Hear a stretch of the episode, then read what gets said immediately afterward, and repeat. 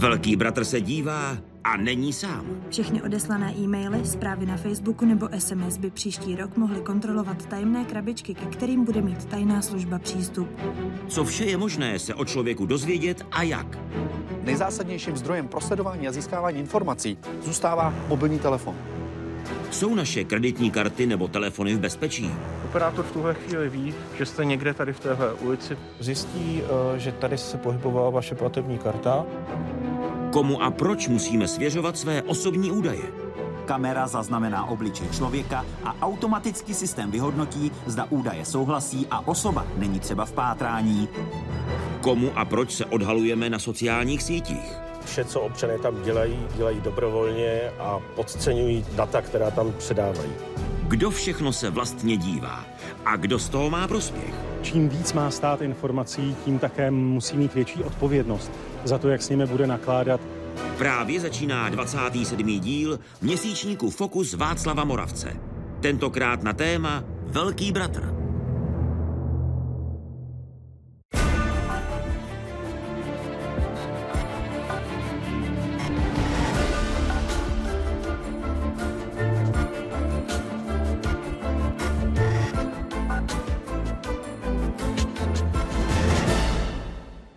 Velký bratr tě sleduje.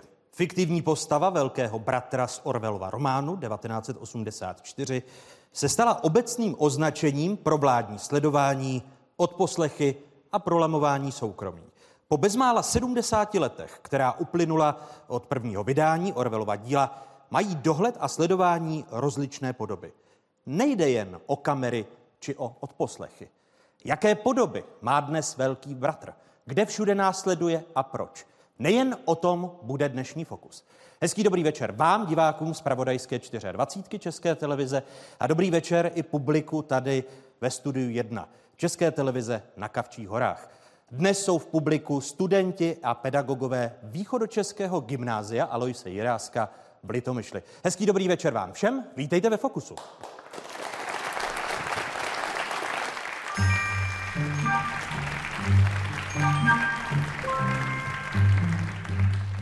Bratr v síti.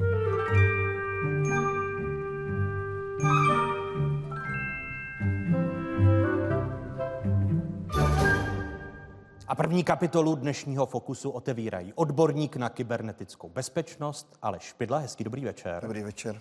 A vítám herečku, zpěvačku Ivu Pazderkovou, která v jedné ze svých figur říká, cituji, že je elektrotechnicky zdatná. No tak to je pravda. Já jsem věděla, že tady na to narazíme, na tuhle moji odbornost vlastně a já se tomu hodně věnuju už dlouho. Hmm. Vy navíc eh, máte ICQ, to máte no, hodně, hodně vysoký. vysoký. Výrazně vysoký, jakoby hodně vyšší než v ostatní vždycky, no. Jsem to měla hodně svinu těm virům taky. Uh, máte ten počítač, hodně lidí vám nakecá, že tam máte vir. Uh, když někdo úplně blbej, tak si nechá nakecat, že to má koně, ten se tam nevleze, to je hovadina. Že? Takže na tohle já jsem na všecko jako přichystaná. Trojský kůň tedy není ohrožením. Ne, v žádném případě. Co by dělalo dřevo v kompu?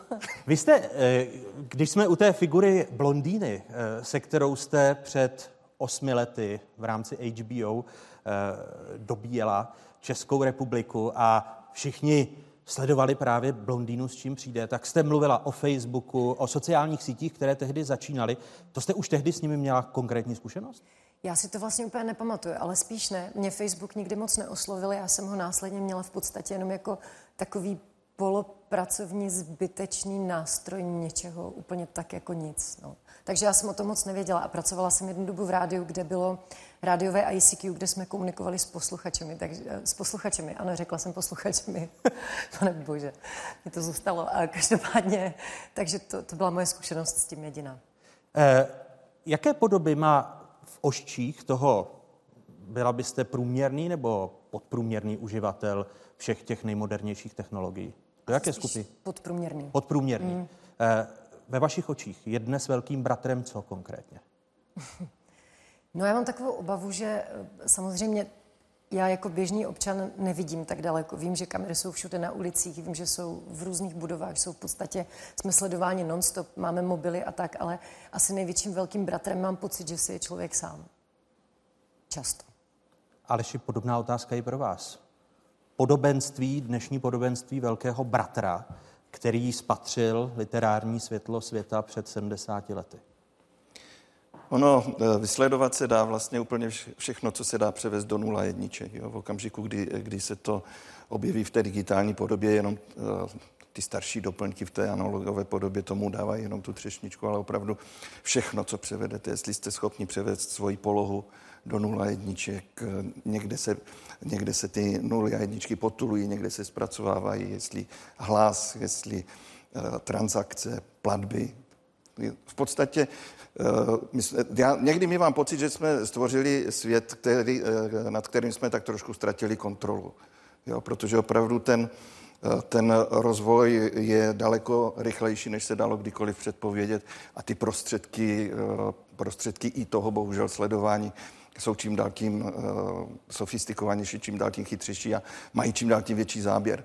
A co, co já vnímám jako velké nebezpečí, právě tu sílu toho, to není velký bratr, to je super velký bratr v tom, že těch informací o sobě na různých místech necháváme spousty a myslíme si, že když jsou na oddělených místech, takže nikdo si nedá dohromady ten celkový obraz, aby opravdu zjistil o nás úplně všechno, aby věděl, kde jsme, aby znal naše postoje, dokázal je ovlivnit, dokázal je změnit. Vy jste řekl, že jsme nad tím světem ztratili kontrolu. Můžeme ji ještě znovu získat? Já si dovolím připomenout eh, jednu povídku od Daisy Clarka, která se jmenuje A ozve se Frankenstein, který eh, tam vyslovil teorii, že v okamžiku, kdy dojde k propojení nadkritického množství prvků s jakousi základní inteligenci, tehdy to přirovnává, to prostě vypouštěli nějaký satelit, který doplnil už existující síť satelitu, tak ten systém si uvědomí sám sebe. A co bylo nejhorší, on si začal hrát, že, takže vypínal proud a dělal zemětřesení. Jak v roce se, 65 to napsal. Jak se vy ve světě super velkého bratra pohybujete jako odborník na kybernetickou bezpečnost? A z vašeho pohledu, co my jako průměrní či podprůměrní uživatelé eh, sociálních sítí, eh, internetových vyhledávačů podceňujeme především? Uvědomuji si, že to není eh, svět absolutní svobody. Eh, našlapuju opatrně a teďka použiju svoji bývalou profesi, řídím rizika, ale to řídíte všichni. Když přecházíte přes ulici, tak automaticky podvědomě řídíte riziko. Takže pohybovat se v tom prostoru s tím, že vím, že tam něco hrozí. A mít na to nástroj, mít na to prostředek, mít ta, na to nějaké povědomí, vědomí. Uh, Ivo, omezujete rizika, když si vzpomenu na uh, to, jak bulvární deníky plnilo vaše odhlášení se z facebookových stránek. To byla eh, legrační věc, no.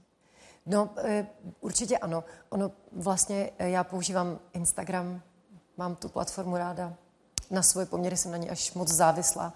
A ten Facebook mě moc nebavil. Já jsem se odhlásila prostě proto, že mi to nevyhovovalo, že dávám prostor lidem, kteří se chovají prostě naprosto nepřístojně. A tak jsem to zrušila a vůbec se mě to vlastně nedotklo.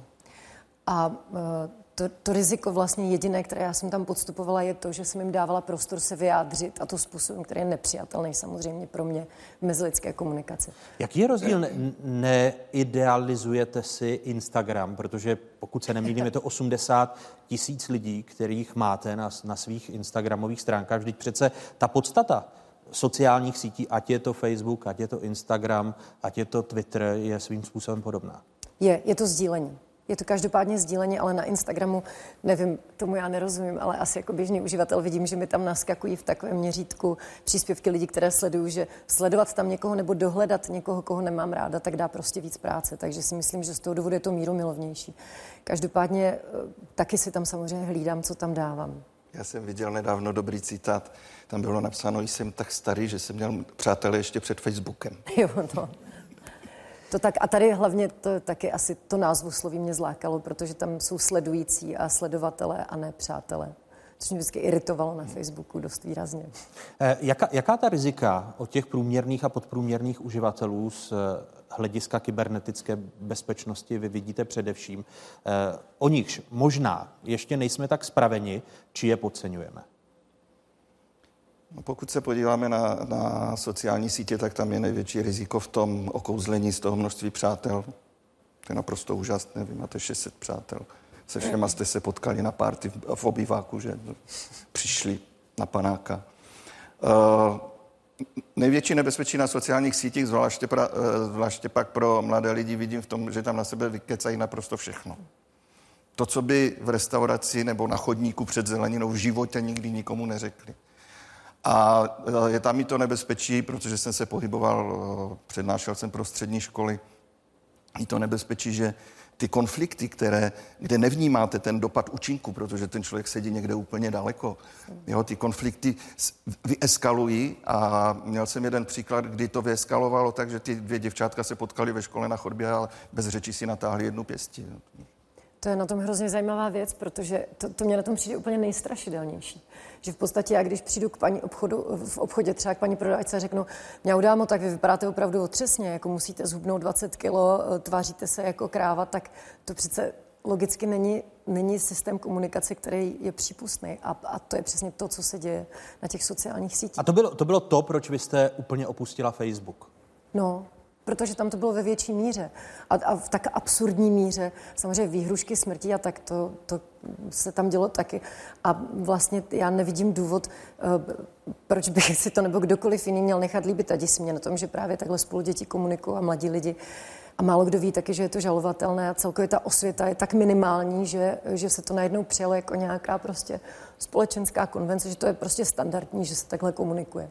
Proto se ptám, jestli je vůbec možné tu rozlitou řeku z břehů znovu vrátit do břehu, když jsme měli optimistická očekávání eh, se všemi těmi sociálními sítěmi jako demokratizační prostor, prostor naší svobody, potkávání se s přáteli častěji nebo kontakt s přáteli, se kterými nemáme eh, v té fyzické rovině čas se setkávat. Já se obávám, že to nejde. Jo. Možná bych si vzpomněl na citát eh, Abrahama Lincolna, který samozřejmě v 19. století říkal, že svoboda bez poslušnosti je zmatek a poslušnost bez svobody je otroctví.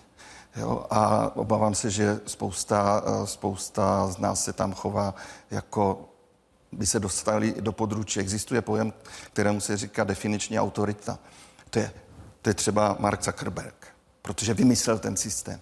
A my všichni se tam chováme podle jeho pravidel, ne podle našich pravidel. On je, jo, a těch definičních autorit v tom kyberprostoru, v tom internetu je spousta. Každá hra má nějakou svoji definiční autoritu, každá aplikace. Může být skupinová. A tam se obávám, že, že jsme se do té míry eh, zbavili té vlastní svobody že, a bez toho řádu a vnitřního řádu, jo, vnitř, vnitřní poslušnosti k sobě, tak tak jak to říkala Iva, vnitřní poslušnosti k výchově třeba, jo, k půdu sebezáchovy hlavně tak.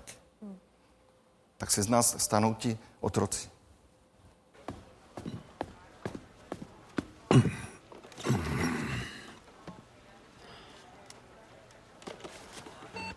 Hmm? Hmm? Hmm?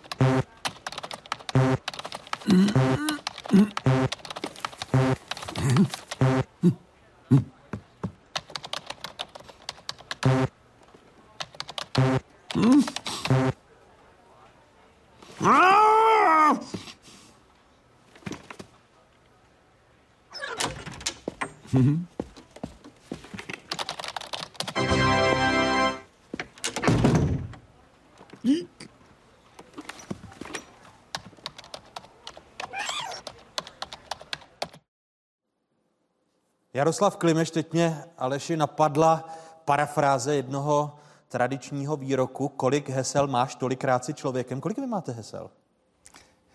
Já jich moc nemám. Já je mám spíš eh, strukturované, že je mám rozdělené podle toho, jak eh, citlivým informacím přes ně přistupuji, nebo jak důležitým, eh, důležitým aplikacím, jo, co, co v tom mám. Jinými slovy, ty méně důležité aplikace, které mohou méně zneužít vaše data, tam máte jednodušší hesla než ty aplikace, které jsou složité. Určitě.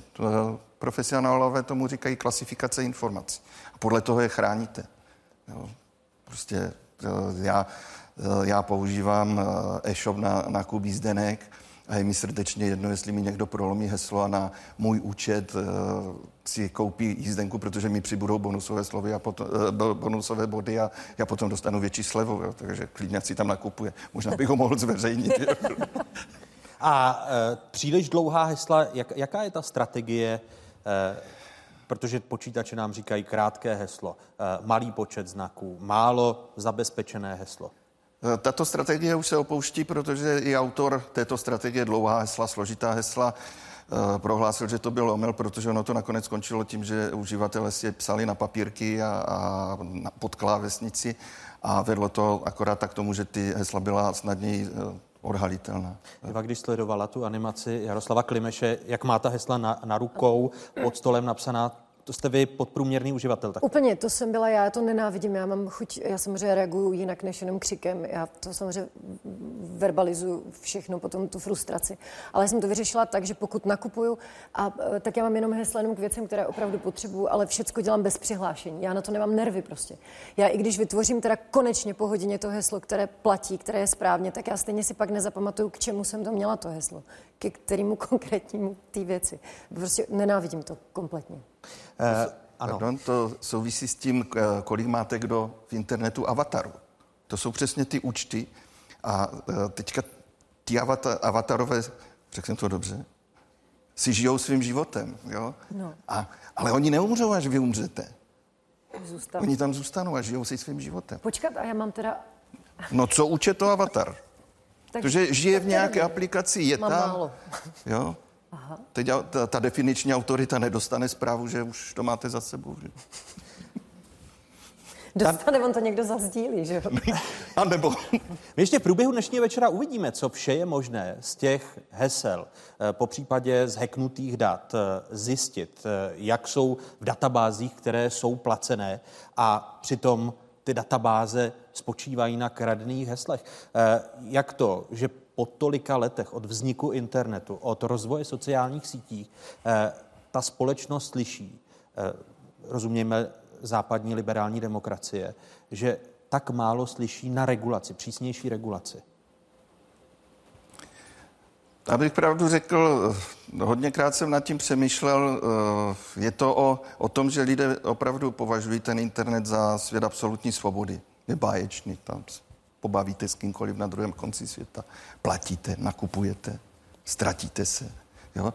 Takže uh, to je to, že to tak nějak vnímáme, že jakákoliv regulace je zásah, zásah do těch svobod, ale toto je jenom další prostor a regulujeme vzdušný prostor. Neregulovali jsme ho, pokud tam lítali jenom ptáci, protože ti do sebe normálně nenáražejí. Ale když jsme tam poslali letadla z lidma, no, tak to už bolí ten pád, že jo. Myslíte, že ta doba se mění, když eh, v posledních eh, měsících zaznívají od ať už spoluzakladatelů Facebooku, jako eh, byl například Sean Parker, který v listopadu uvedl, že platforma Facebook těží ze slabin psychologie člověka.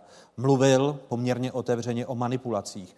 Teď bývalí viceprezidenti a manažeři Facebooku říkají, že takové věci by svým dětem nedávali, těm nejmladším, aby eh, na té sociální síti byli poměrně eh, často, tak jako dnešní mladá generace i tady v publiku je.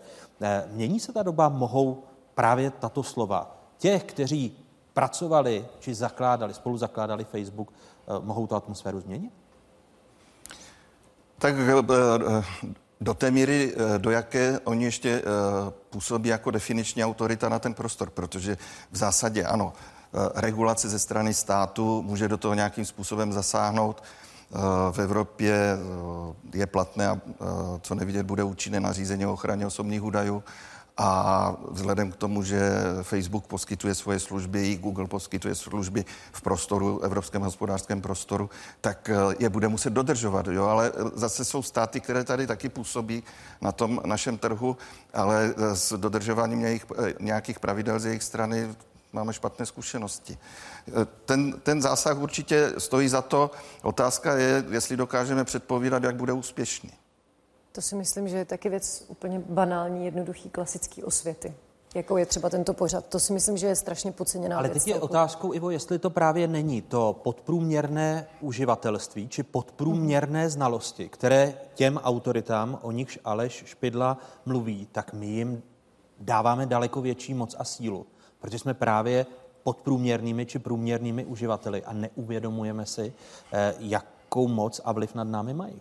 No jasně, to si uvědomíme jenom, když se to dozvíme nebo když nad tím začneme přemýšlet a někdo nás k tomu donutí.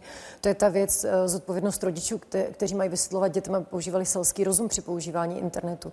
To je prostě všechno, jako když já to vedu ze svého banálního laického hlediska podprůměrného uživatele, tak to je třeba úplně zásadní, co se musí sdělovat. Já, já jsem do toho, do toho eh, hodně zabloudil před lety tady do eh, té problematiky toho povědomí a tam se prostě musí začít od malička. Já jsem viděl dvouleté dítě, které si ždělo na tabletu rychleji než já, mm. že už ty prsty ne, ne, ne, moc neovládám.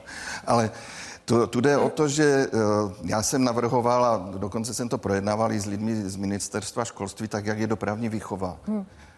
Už Gates, když si říkal, že ten kyberprostor, že to, je doprav, eh, že to je informační dálnice, tak i tam se musíme učit pohybovat. Tak, jak se děti učí chodit na červenou, teda pardon, chodit na zelenou. A porušovat to pak v životě, že chodí na červenou. Jo, takže, takže opravdu a eh, v těch, eh, nevidím tam úlohu jenom těch rodičů. Před lety to bylo složité, protože ty děti byly chytřejší, více orientovali než ti rodiče. Jo. Teď už ta generace jejich rodičů už, už přece jenom má blíž k těm technologiím ale tam je nezastupitelná úloha školy a já nechápu, proč se ve školách eh, v informatice, v informatice učí Word, Excel, PowerPoint, nějaké programování, proč se Word neučí v češtině, Excel v matice a proč eh, se v informatice neučí bezpečný pohyb v kyberprostoru. Hmm. Hmm. My jsme vlastně i se začátkem počítačů tak také neměli na těch středních školách. Vy jste prošla nějakým takovým takovou no. gramotností počítačů nebo mediální? Pro, prošla nevím jak, na vysoké škole. Nikdo neví jak, ani já. Podle mě mě to někdo nějak vždycky to za mě udělal. Tabulky, mm-mm. tak eh, prošla, prošla.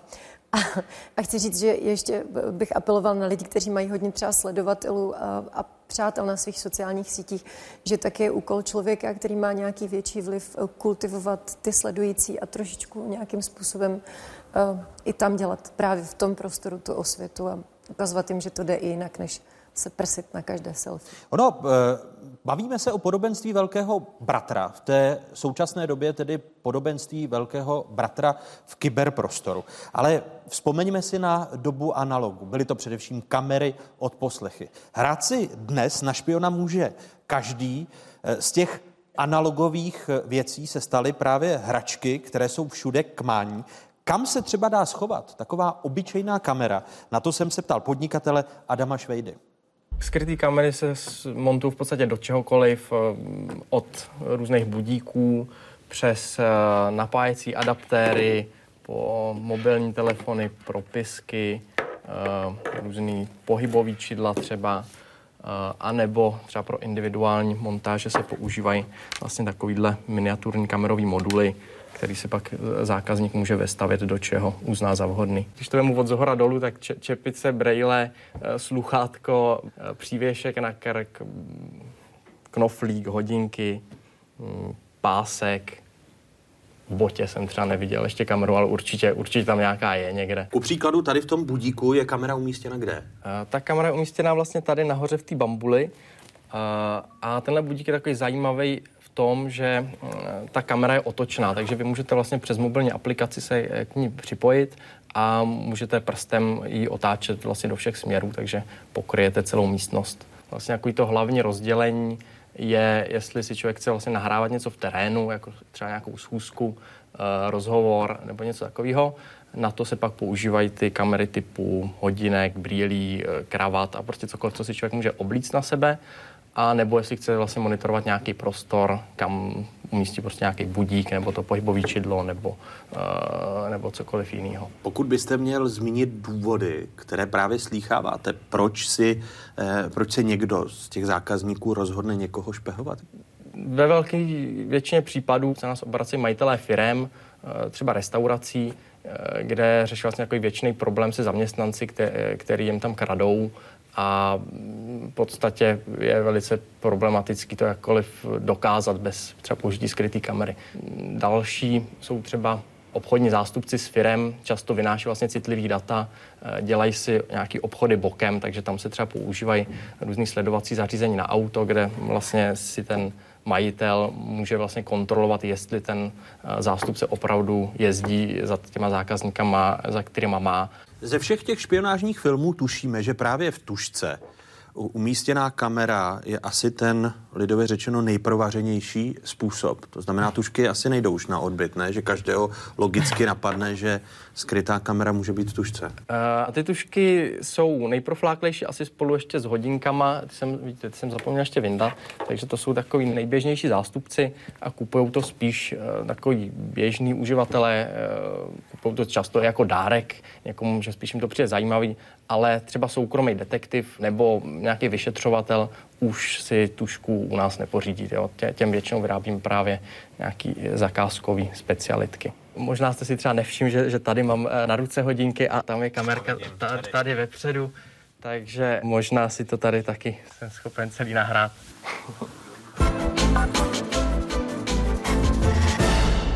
Iva Pazderková ve své profesi je zvyklá na snímání kamerami. Jak nesete to, když jste snímána Eh, aniž byste o tom věděla nelegálně? No špatně, ono ty profesionální kamery jsou dost velké a většinou na vás někdo eh, výrazně křičí, do, do které se máte dívat.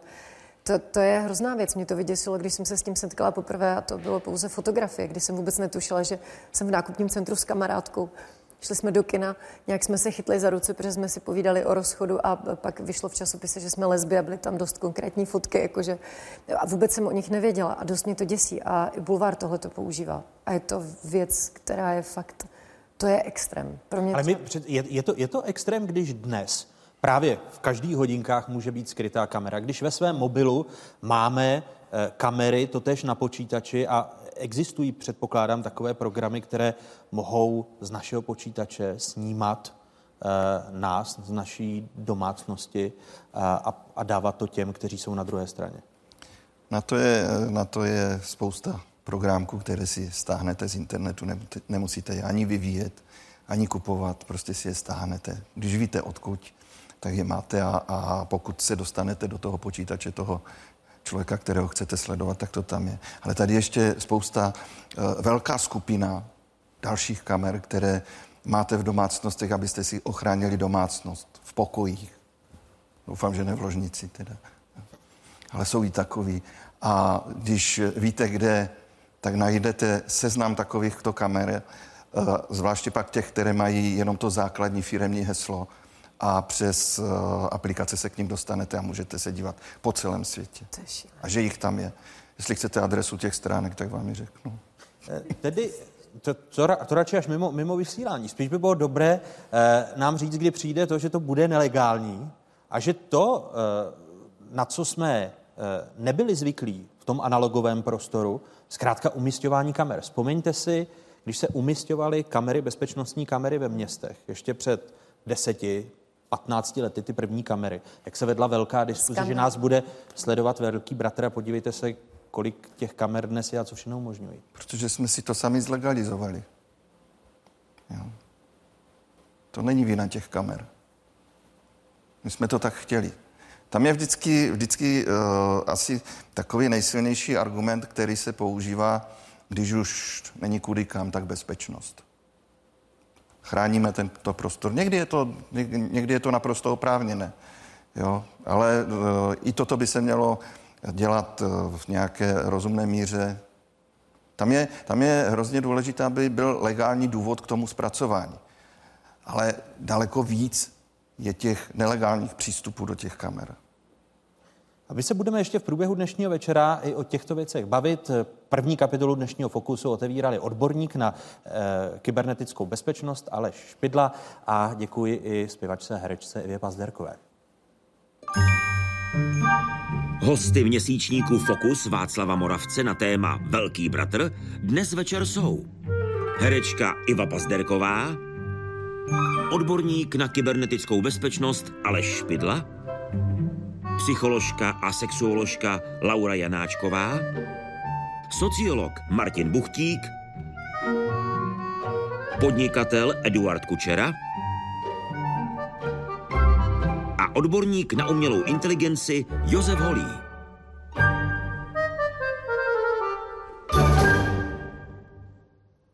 Tomáš Kánský udělal v České republice to, co nikdo jiný neudělal. 200 dnů, den po dni, se natáčel a sdílel téměř vše o svém životě prostřednictvím YouTube.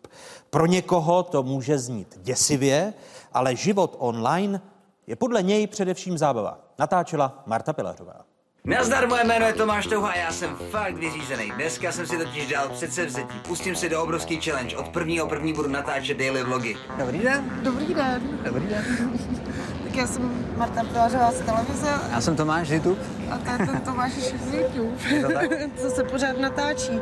Tak pojďme si o tom popovídat. Dobrá. Tak Tomáši, proč se pořád natáčíte? Proč se pořád natáčím? Já jsem opravdu pořád natáčím. Natáčím se z jednoho asi možná jednoduchého důvodu. Já mám radost ze svého aktuálního života. Fakt z toho mám radost a říkal jsem si, že když už je ten stav, kdy z toho mám radost já, tak můžu sdílet prostě to i s online světem. Eh, Lidi nemohlo nezaujmout eh, těch 200 dní z letošního roku, sdílených vlastně se všemi. Co to bylo za nápad, jak to jako vzniklo? Já dělám ten YouTube svět velice dlouho, jak z toho agenturního světa, multikanálové sítě, tak i jako tvůrce. A pokud to děláte dlouho, tak překračujete určitý milníky, jako 100 dílný seriál, nějaký další formát a tak dál. A ten strop toho všeho je denní vlogování. To znamená, že natáčíte sama sebe na denní bázi a těch 200 dní byl cíl, který jsem si dokázal ani představit. Já jsem se rozhodl pro 30 dní, protože to, to je nějaký oficiální milník. To jsem překonal, překonal jsem 100 a u těch 200 už jsem prostě padl na hubu a skončil jsem. 136 tisíc lajků. Tři hodiny denně střihu, to je 25 dní v kuse non-stop střihání. 25 dní v kuse. Metro, pennyboard, loď, běhání, badminton, fotbal, MMA, rozbitá kamera, rozbitý dron, unboxing, unboxing, unboxing, stěhování a celý můj osobní život. Těžké na tom je to, že Neustále vám běží scénář hlavě. Od rána do večera to je jako první věc a opravdu musíte mít tu dějovou linku. Další důležitá věc je, že musíte mít pořád připravenou techniku, nabitou baterky sebou, věci navíc, což je taky docela náročný. Třetí věc je, že v podstatě ty věci jenom zaznamenáváte, ale neprožíváte, protože na to prostě není čas a vy musíte být jakoby odstupem. Jako když natáčíte tady tu reportáž nebo děláte rozhovor, musíte být malinko s odstupem. A tady to vlastně celý se kumuluje, jde to, do toho pracujete, máte klasický pracovní den, do toho máte vlastní projekty, do toho máte rodinu. Je to v podstatě štve, ale zároveň to všichni tolerujou. To znamená, že ještě řešíte ten balíček nad tím. A večer, když přijdete po celém dnu, tak 3-4 hodiny denně střiháte. A nejde kratší doba, musíte ty věci si zálohovat. Takže to je vlastně taky jako balíček stresu, a, ale zní to hrozně, ale i přesto to jako baví. Den, kdy se malý Theodor narodil, to znamená 21. 12. 2016, tak jsem celý den natáčel vlog. Rozhodl jsem se, že vám natočím nějakou otázku konkrétní, například tuhle, nevím, co přijde. Já taky ne. Marta mě baví. ne, určitě mě zajímá vědět, je to fakt, je tam fakt všechno, nebo si necháváš nějaké to soukromí pro sebe? Samozřejmě ne všechno. Nemůžu těm lidem ukazovat totálně celý soukromí, to ne. Ale jdu za hranice toho, co tady lidi běžně dělají, takže opatrně se snažím posouvat ty hranice dál a dál a přinášet něco unikátnějšího, přinášet něco víc niternějšího. Takže mám věci, které jsou pro sebe, to je tabu, ale posouvám hranice podle mě dál. A myslím, že vás to baví, nebo aspoň teda doufám, že vás to baví. Víš co, hele, napište mi do komentáře, kam až moc vnímáte vy hranice, co už je moc, co je málo. Napište mi to do komentáře a myslím, že to bude asi nejlepší odpověď. Tak máme za sebou prohlídku dalšího bytu. Jak se ti líbí, láska, nový, nový byt, v které jsme teďka aktuálně byli? Uh, líbí se mi hodně. Chtěla bys tam žít? Chtěla bych tam žít na 95%. My se vlastně bavíme primárně jenom o YouTube, o tom, o té platformě, videoplatformě, ale pak je tady ještě Instagram a Facebook a Twitter a sociální sítě, které jsou daleko důležitější. Nebo takhle důležitější, jsou daleko rychlejší. Tohleto médium já natočím, udělám nějakou postprodukci, nastřihám to, tím to malinko ohybám v vozovkách a pak to teprve dávám online. Naproti tomu, když teďka si otevřu svůj mobilní telefon, dám Instagram, tak teďka jsme živě, teďka jsme živě, teďka to vidí všichni moji fanoušci. Zdravíme vás společně s Českou televizí Fokus Václava Moravce. Čauko! A teďka jsme prostě živě, pardon, teďka jsme živě, teďka já to dám online. Hotovo. Od 16 do 18 hodin mám sport, znamená golf nebo běhání. Co bude dál, netuším, samozřejmě. Jasně, všichni se necháme překvapit. Jako mám pocit, že to zastoupení toho online světa bude čím dál tím silnější, větší, ale zároveň i sofistikovanější a vzniknou možná takový jako malý komunikační kanály, malý televize, malý rádia, což budou ty konkrétní lidi. Víceméně se podle mě nic moc nezmění, akorát se to bude šířit možná malinko rychleji a více kanálama. Za hodinu startuje moje přednáška. Jedu jen tak tak, držte mi palce. Je potřeba si na to zvyknout, že prostě jsem online. Tohle to, o tom, o, o tom Jako je určitě to, si nebude říct. muset nikdo třeba zvyknout, prostě může žít mimo, to vůbec není problém, ale zároveň já bych se tomu prostě nebránil jenom. Možná bych malinko ustoupil jenom z toho, nebo bych se o tom četl něco, díval bych se prostě na internet, o čem to celý jako je. Úplně bych se tomu nebránil, ale zároveň je to zábavný svět, nebo nebál bych se toho.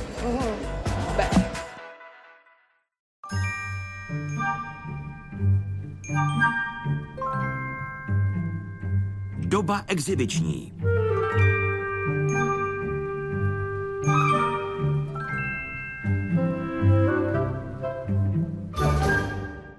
Druhou kapitolu dnešního fokusu otevírají psycholožka a sexuoložka docentka Laura Janáčková. Hezký dobrý večer. Dobrý vítejte večer.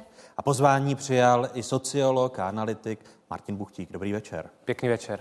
Eh, Z toho psychologického hlediska, jak vysvětlit to odhalování se a sdílení i těch nejintimnějších okamžiků ze svého soukromí na sociálních sítích? Já si myslím hlavně, že je to nevědomostí, protože já se třeba ve své ordinaci často setkávám s tím, že mnoho lidí vůbec neví, co dělá a nedově, vlastně si nedovede představit ani ten dosah, tě, dosah těch věcí, které vlastně budou následovat, co se děje. To je na jedné straně a na druhé straně Každý člověk je sociální, to znamená, přeje si mít přátele a přeje si vynikat, přeje si být obdivován, přeje mít nějakou zpětnou vazbu, která je ta pozitivní, která mě posune dál. Čímž pádem dává na ten internet celou řadu věcí a jak bylo krásně řečeno, ten svůj život neprožívá. Ono se často říká, že naštěstí, že štěstí se neprožívá, že na něj se vzpomíná, ale ve skutečnosti ten člověk může vlastně ho prožívat, ale když jde ten život tak rychle, že si na něco stále hraje, tak o spoustu věcí vlastně přichází. Nakolik je tam narcisismus v nás? To znamená, je možné dnešní dobu i s pomocí sociálních sítí označit za dobu narcisismu? Já si myslím, že víceméně je, protože v každém člověku je. Každý člověk chce vynikat, každý člověk chce být individuální, jsme k tomu přece vedeni. No, naopak ještě dál jsme podporováni celou řadou reklam. Přece musíme být krásní, mladí, zdraví, úspěšní. A to všechno, když musíme být, tak najednou v tom našem soukromém životě to nejsme a cítíme se frustrováni. A tak si vytvoříme ten virtuální svět, kterém, kterém taky můžeme žít, ale najednou jsme tam obdivováni do určité doby a dokud nezbudíme závist, dokud nezjistíme, jaké jsou ty negativa toho internetu. A to nás svým způsobem na jednu stranu uspokojuje, ale na druhou stranu vlastně často se ukazuje i to, že člověk ztrácí spokojenost se svým životem, protože najednou musí víc a víc dávat a víc a víc se tomu stává závislý. Eh, Ta doba exibiční je teď tedy módou počátku rozvoje sociálních sítí, nebo to bude dlouhodobý trend? Eh, To já nevím, já doufám, že to nebude dlouhodobý trend, ale myslím si, že v současné době tím, jaká je velká neinformovanost a tím, že už slyším u maminek ve své ordinaci, jak si stěžují, kolik hodin tráví děti na internetu a dokonce i to, jak vlastně na tom internetu fungují, tak si myslím, že ten problém je poměrně velký a že dokud nebude osvěta, tak vlastně nebude fungovat nic jiného.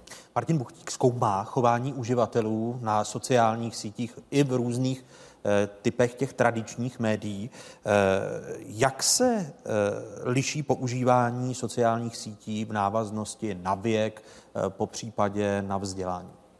Tak ty rozdíly jsou opravdu velké. Zatímco eh, pokud je vám 20, tak eh, lidé ve věku 20 let mají v 90-95% nějaký účet na sociální síti, který pravidelně používají a lidé, kteří jsou v důchodovém věku, řekněme kolem 65 let, tak je to třeba 5-6% té věkové kohorty, takže ten rozdíl je velký a zvyšuje se samozřejmě i se vzděláním. Starší lidé vzdělaní eh, více používají eh, moderní technologie, takže tam ten kontext eh, je různý, zatímco teda u mladých lidí platí to, že v podstatě úplně všichni používají sociální sítě. Bude se to měnit časem, Martine, že i ti starší, znamená třeba seniorská generace, přejde a bude také používat sociální sítě daleko častěji, asi nedoběhne tu nejmladší generaci? Tak bude se to měnit tak, jak ti stávající uživatelé sociálních sítí budou stárnout, ale velmi pravděpodobně se budou měnit typy sociálních sítí, ty se budou různě rozrůzňovat, jak to vidíme dneska a lidé, kterým, je, kterým bude 60, budou používat úplně jiné sociální sítě, než lidé, kterým je nebo bude 50, 45. Vy jste se také účastnil jako sociolog eh, projektu Generation What, což byl projekt eh, České televize a dalších evropských vysílatelů veřejné služby. Co nového jste se dozvěděl v tom projektu o té nejmladší generaci, která je tady s náma v televizním studiu? Dozvěděli jsme se především to, že ta generace je strašně roztříštěná. Nejenom tím, že když je vám 18, tak řešíte přechod eh, na vysokou školu nebo začátek pracovní kariéry a ve 30 řešíte hypotéku, ale i tím, že vlastně, když je vám 28, tak pohrdáte youtubery, ale když je vám 18, tak je to něco, s čím žijete na každodenní bázi a v podstatě eh, vaši vrstevníci očekávají, že se buď to vyhraníte vůči tomu youtuberovi nebo tomu YouTubeu, anebo uh, budete s nějakým proudem a budete je sledovat. Stejně tak, jako když v 90. letech jste museli vědět, co šlo uh, na jediném kanálu televize za Vinetu a, a museli jste to ve škole rozebírat. A ta nejmladší generace, Generation What, uh, ta česká, liší se výrazně od generací v západní Evropě? Tak eh, na té nejobecnější rovině se liší tím, že v Čechách mladí lidé stále věří, že budou mít lepší život než jejich rodiče. To v západní Evropě úplně neplatí. Eh, jaké proto máte vysvětlení? To vysvětlení je poměrně jednoduché a to je to, že máme odkud růst, protože jsme si prošli obdobím socialismu a ta, ten nějaký progres tady není tak obtížný jako třeba v západní Evropě. Aspoň tak to vnímají mladí lidé. Když jsme tady s paní docentkou Janáčkovou probírali právě to obnažování se, tu dobu exibiční, eh, jsou to ti nejmladší, ti nejčastější uživatelé sociálních sítí, eh, kteří nevnímají své soukromí jako poměrně široký prostor a řekněme, že soukromí a intimita pro ně nemá podstatnější hodnotu? Já bych řekl, že ta sféra soukromí s užíváním sociálních sítí a vůbec kyberprostoru obecně se redefinuje a, a mění. Ale zároveň si nemyslím, že mladí lidé jsou ti, kteří jsou nejohroženější. Oni přeci jenom prochází nějakým vzdělávacím systémem, jsou často upozorňováni na ta rizika a přestože v tom absolutním počtu budou, budou ti mladé, mladí lidé ohroženější, tak eh, jedna z těch nejohroženějších generací jsou lidé, v předdůchodovém nebo důchodovém věku, kteří vlastně začínají poznávat sociální sítě, protože jich používají jejich děti nebo vnoučata, ale v podstatě se v tom světě vůbec neorientují a neznají ani ty, ta základní pravidla, jako třeba nekliknout na všechno, co sdílí zdánlivě můj bratr nebo matka. Já bych chtěla říct, že myslím si, že úplně nejohroženější skupinou jsou právě malé děti. Protože když se na to podíváme z pohledu, jak to vypadá teď, tak maminky nemají dostatek času na ty děti a proto jim dávají tablety. Takže už v kočárku, když jedeme po nákupních centrech, vidíme, jak prostě ty malé děti na těch tabletech se dívají, takže se s tím zžívají postupem času. A je naprosto logické, že jak se dostávají dál a stárnou, tak najednou pak, kdo není na Facebooku, není in.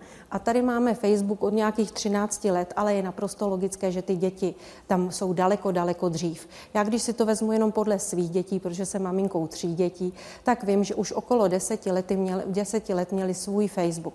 Na to, aby se tam přihlásili, znamená, že museli lhát, museli vlastně tu svoji identitu nějakým způsobem skrývat, protože museli si přidat ty léta, které potřebují. Načež následuje to, že něco teda se děje, povídají si o tom ve škole všichni, když tam náhodou nejsou v tom kole kolektivu a nejsou na tom internetu. Tak jsou nejsou, sociálně vyloučení. Tak jsou úplně vyloučení, protože to je špatně, to je prostě úplně něco, co je vede vlastně mimo ten kolektiv, takže jsou vedeni do toho stáda. No a pak následuje samozřejmě to, že když najednou přijde ostražitý rodič a chce se nějakým způsobem podívat, přihlásit se eventuálně mezi přátele, no tak to dítě, Ježíši Maria, co by teda, co teď najednou uvidí, no to vůbec ne, protože to souvisí s tou intimitou a najednou zjistí, že najednou by se mohlo řešit nějaký zabezpečení a takové další věci. A Paradoxem je, že se vlastně zabezpečí proti těm rodičům a nikoli proti tomu okolí, kterému se otvírá. A otvírá se čím dál víc a právě díky té nevědomosti potom dochází k celé řadě problémů, protože čím víc času jsou na tom internetu, tak tím více setkáváme s celou řadou dalších problémů, které vlastně se odráží v té psychice, protože tam dochází nejen k tomu slastnému vylívání těch endorfínů, když mají, ten, eh, když mají ty eh, vlastně lajky a když mají pocit, že mají hodně moc přátel a chodí do té třídy a mají hodně přátel, ale pak najednou se stane, že ty přátelé jsou zcela cizí, jsou jiní a začnou jim psát věci, které oni nechtějí slyšet. A jestliže se tyhle ty věci stanou, tak oni se začnou stahovat do sebe, začnou na to nějakým způsobem reagovat, často nevědí vůbec jak, komunikují to opět v tom prostředí, které je nebezpečné, ne aby se poradili s dospělým člověkem, ale naopak v tom e, sociálním prostředí těch dětí a nějakým způsobem to řeší. A o to víc jsou potom na tom internetu a tam jsou pak ty dopady zdravotní. Agresivita, bolí je hlava, nemůžou spát a celá řada dalších věcí. Čtyři z pěti sociálních sítí zvyšují pocity úzkosti a dokonce deprese. Vyplývá to z průzkumu, který zveřejnila letos v červnu britská královská společnost pro veřejné zdraví. Ta se ptala Britů ve věku od 14 do 24 let, jaký vliv mají sociální sítě na jejich duševní zdraví. Nejhůř dopadl v hodnocení mladých lidí Instagram. Podle oslovených uživatelů negativně ovlivňuje jejich spánek, zhoršil jejich spokojenost s tím, jak vypadají a zvýšil strach z toho, že bez sledování své sítě o něco přicházejí. To platí i pro další platformu ke sdílení fotografií Snapchat. Nejpopulárnější sociální síť Facebook se umístila na třetím místě. Dotazovaní na Facebooku údajně nacházejí emocionální podporu a cítí se být součástí komunity. I on ale negativně ovlivňuje spánek a mnoho z oslovených uživatelů se na něm setkalo i se šikanou. Totéž, i když v menší míře, platí také o Twitteru.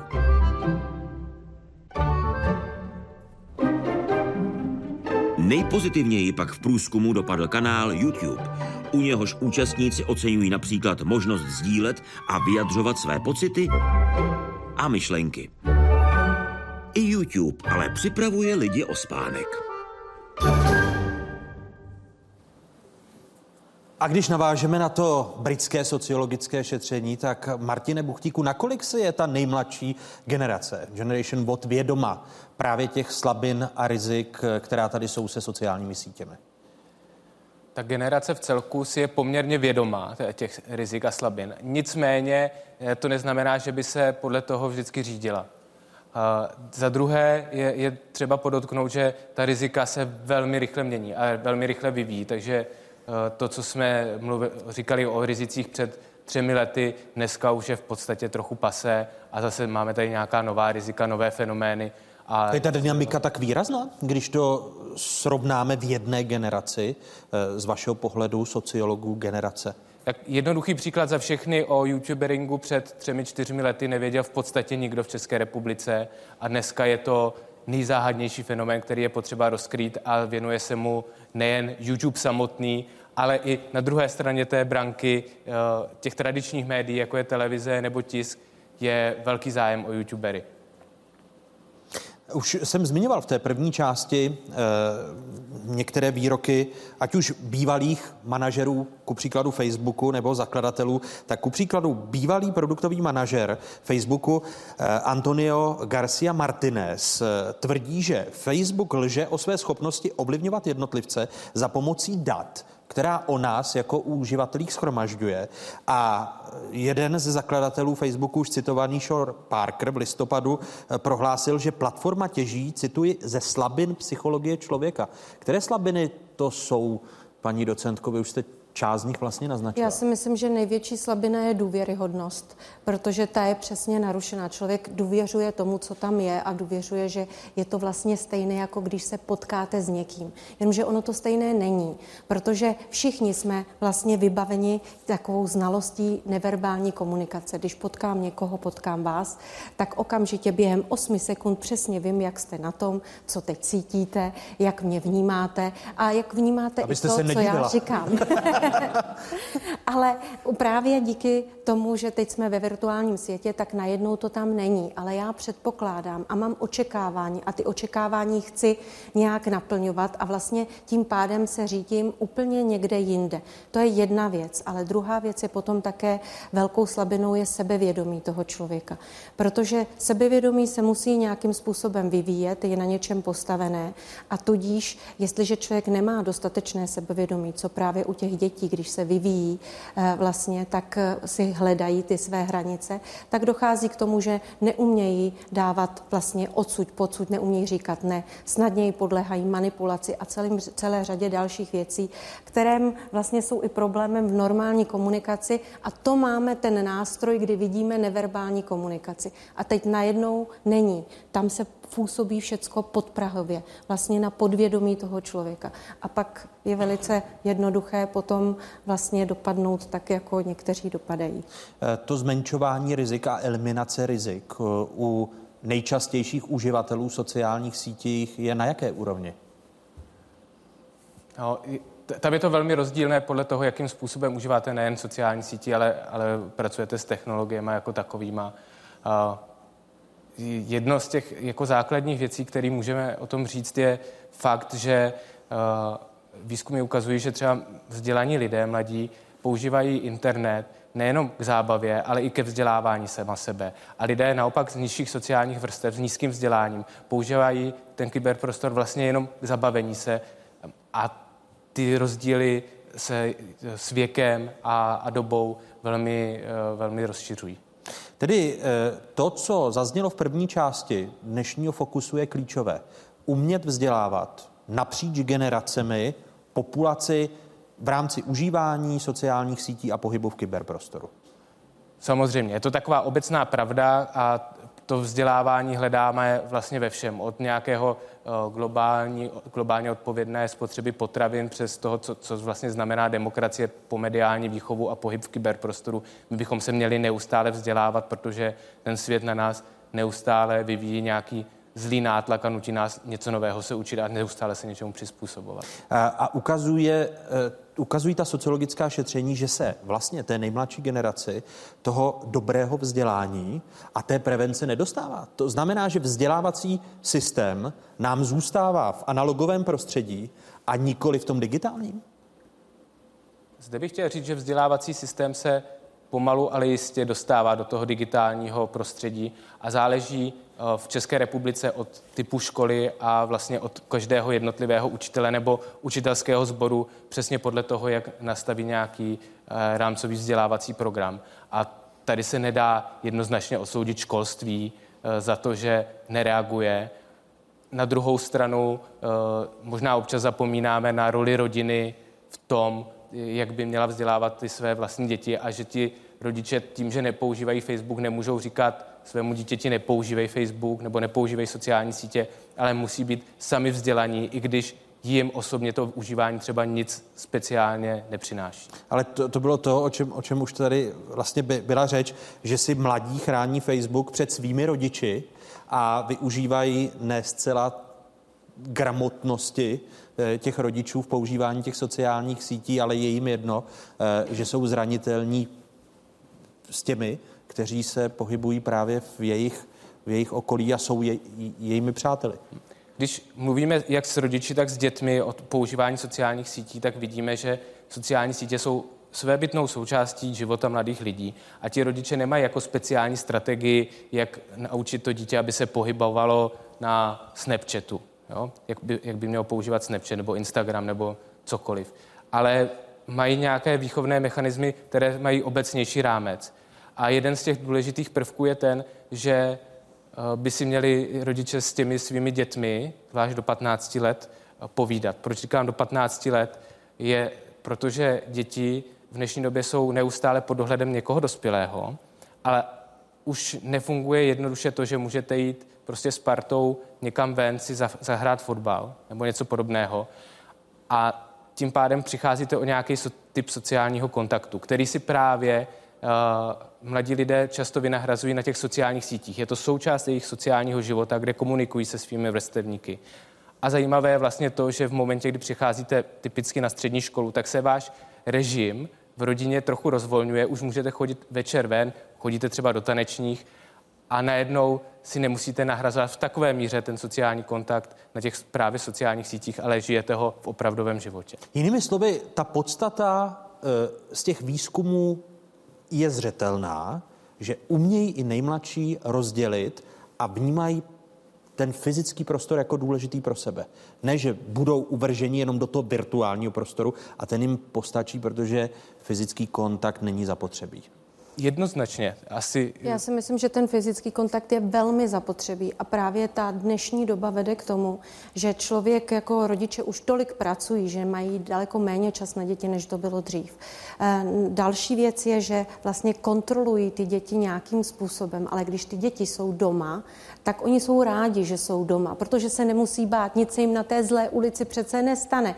Čímž pádem jako mají pocit, že, jsou, že tu situaci mají celou pod kontrolou, ale vůbec ji nemají pod kontrolou, protože právě doma se můžou ty děti setkávat daleko eh, horšíma věcma a s horšíma zkušenostma, než vlastně na té ulici, protože na té ulici, když jdou, tak si můžou hrát s kamarády, můžou si kopat míčem, takže se zlepšuje jejich kondice.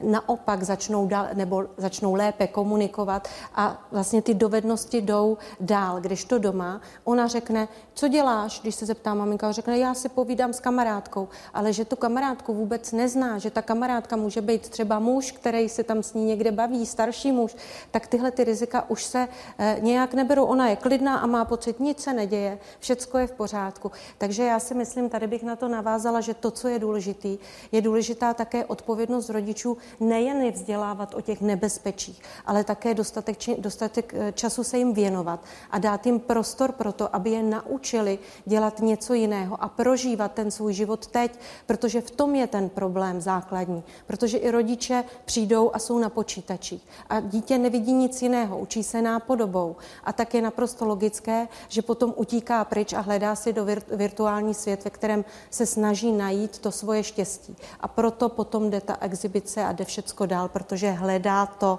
abych já byla ta princezna, abych já fungovala, aby mě ostatní vlastně viděli, viděli tak, jak já bych se chtěla vidět, jak já bych chtěla žít. Říká v kapitole Doba exibiční psycholožka, sexuoložka Laura Janáčková. Děkuji sociologovi eh, doktoru Martinu Buchtíkovi.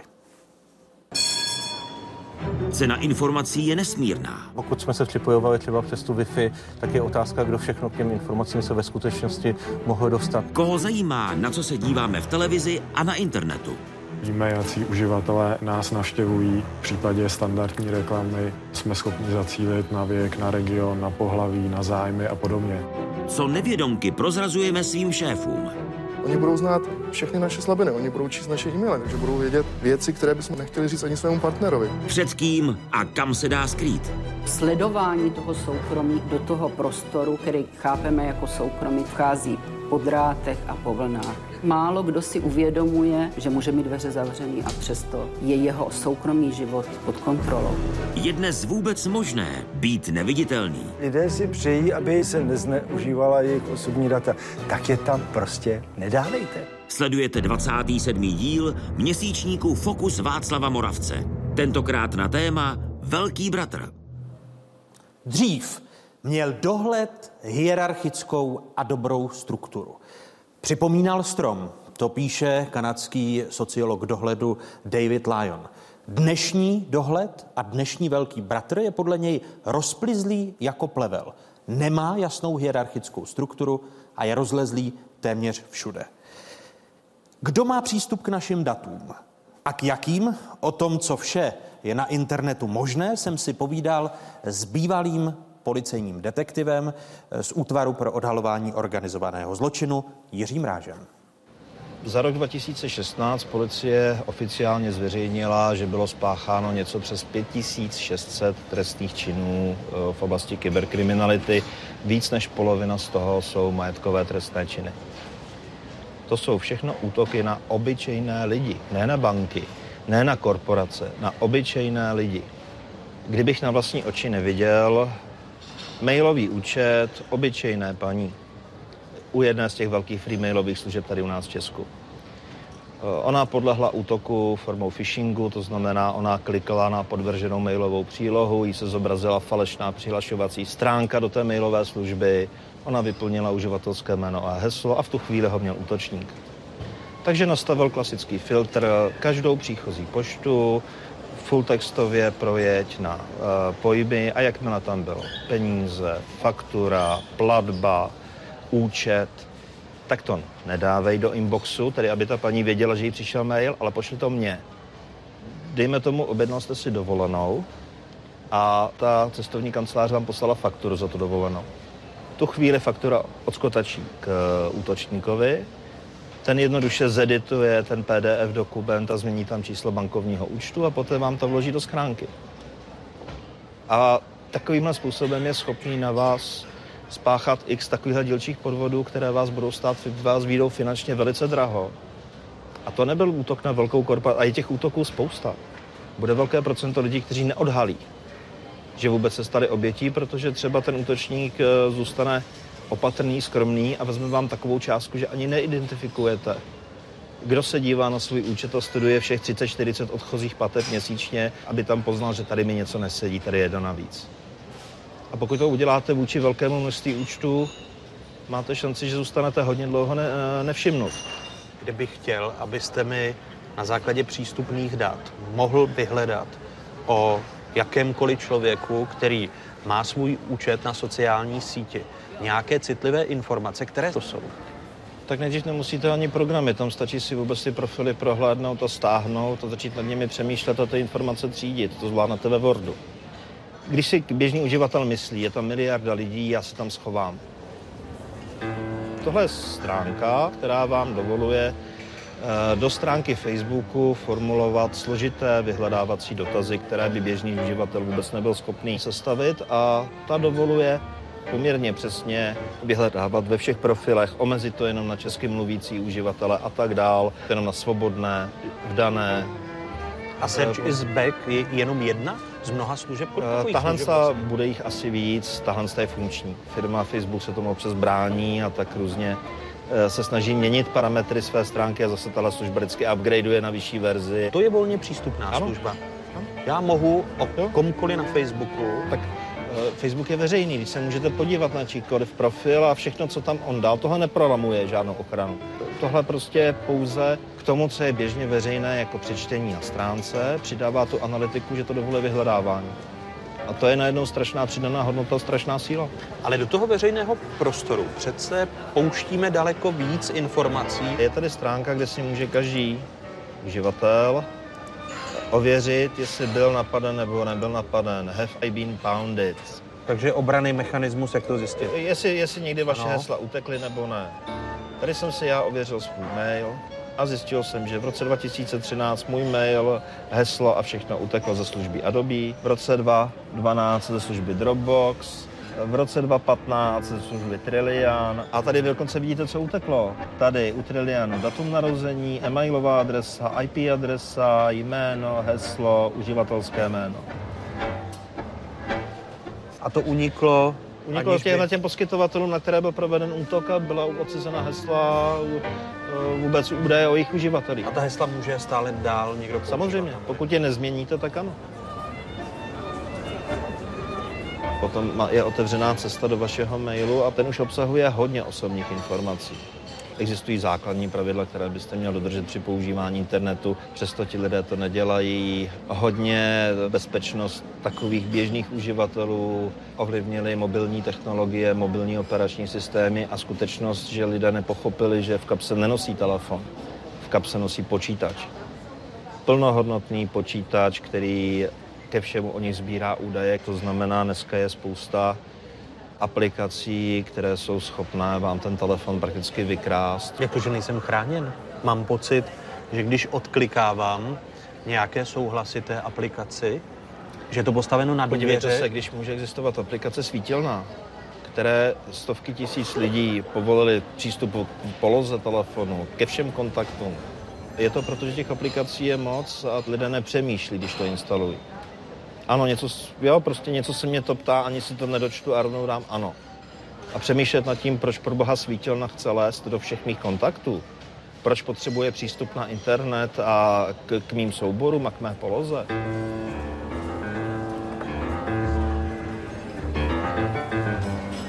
toho využívají různé služby. Eh, Tady jsem našel jednu takovou službu, která je dokonce nabízená komerčně. Jsou zde miliony telefonních čísel uživatelů. To znamená, eh, tahle ta služba ukradla seznamy kontaktů řady uživatelů mobilních aplikací.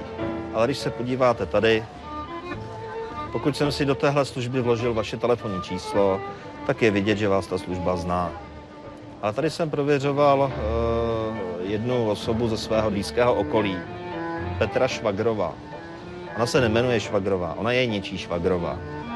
A ten někdo si ji takhle uložil jako svého kontakt do svého telefonu a poté si nainstaloval aplikaci, která mu veškeré jeho kontakty poslala neznámo kam a oni skončili v téhle službě. Tady se ukazuje ten krásný paradox, že heknutá nebo ukradená data, která jsou zásadním průlomem do soukromí, tak jsou volně dostupná. Nevyšetřujeme ty věci, ale na straně druhé tady o sobě dáváme tak obrovské množství dat. Když máte svůj vlastní účet v Google, tak on má de facto záložku, která dovoluje, v tomhle se Google chová oproti těm ostatním společnostem poměrně velice solidně. On vám ukáže, co vás má. On vám dokonce ukáže a přehraje všechny zvukové nahrávky, když jste cokoliv vyhledávali v telefonu hlasem, on to všechno tam má nahrané. Ale když se nad tím zamyslíte a projedete si to, tak se vyděsíte. Tady jenom pro ilustraci eh, omezil jsem vyhledávání na včerejší den. A vidíte tady každou jednotlivou aplikaci, kterou jsem použil. Vidíte tady, že jsem použil Messenger. Mohl byste se podívat na podrobnosti, jakým způsobem jsem komunikoval, ale je tady důležitá volba, ta, že každou tu položku vám dovoluje smazat. Myslím si, že tenhle přístup je férový. Co má o vás Facebook? A jak to má kategorizovat, to se nedozvíte. A nemáte nikde, vidíte svůj účet, můžete mazat nějaké příspěvky, ale uvědomte si, že ty všechny vaše posty jsou někde už třeba komentované, jsou na nějakých dalších profilech, to už nevezmete zpátky. Ale je to stále, řekněme, neférové v tom, že já přece jako klient těchto služeb jsem pak zásobován jinými nabídkami. To znamená, kde mám jistotu, že eh, seznam, Google, eh, možná i Facebook neposkytuje ta další má data dalším... Eh, Máte jistotu, poskytuje. Mám jistotu, Mám jistotu že poskytuje. Ano. Musíte si uvědomit, že u těchto služeb vy nejste klient. Klientem je ten podnik, ta služba, která si kupuje reklamu, která od téhle služby, jako je třeba Google, kupuje váš profil a nabízí vám cílenou reklamu podle vašich preferencí, podle vašich zájmů. To je klient, ten jim platí.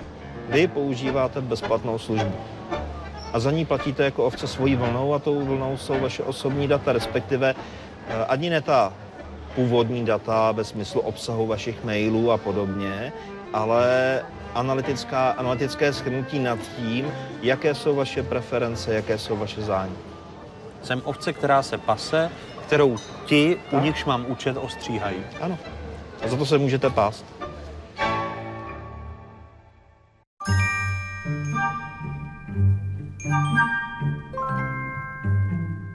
Bratři v biznisu.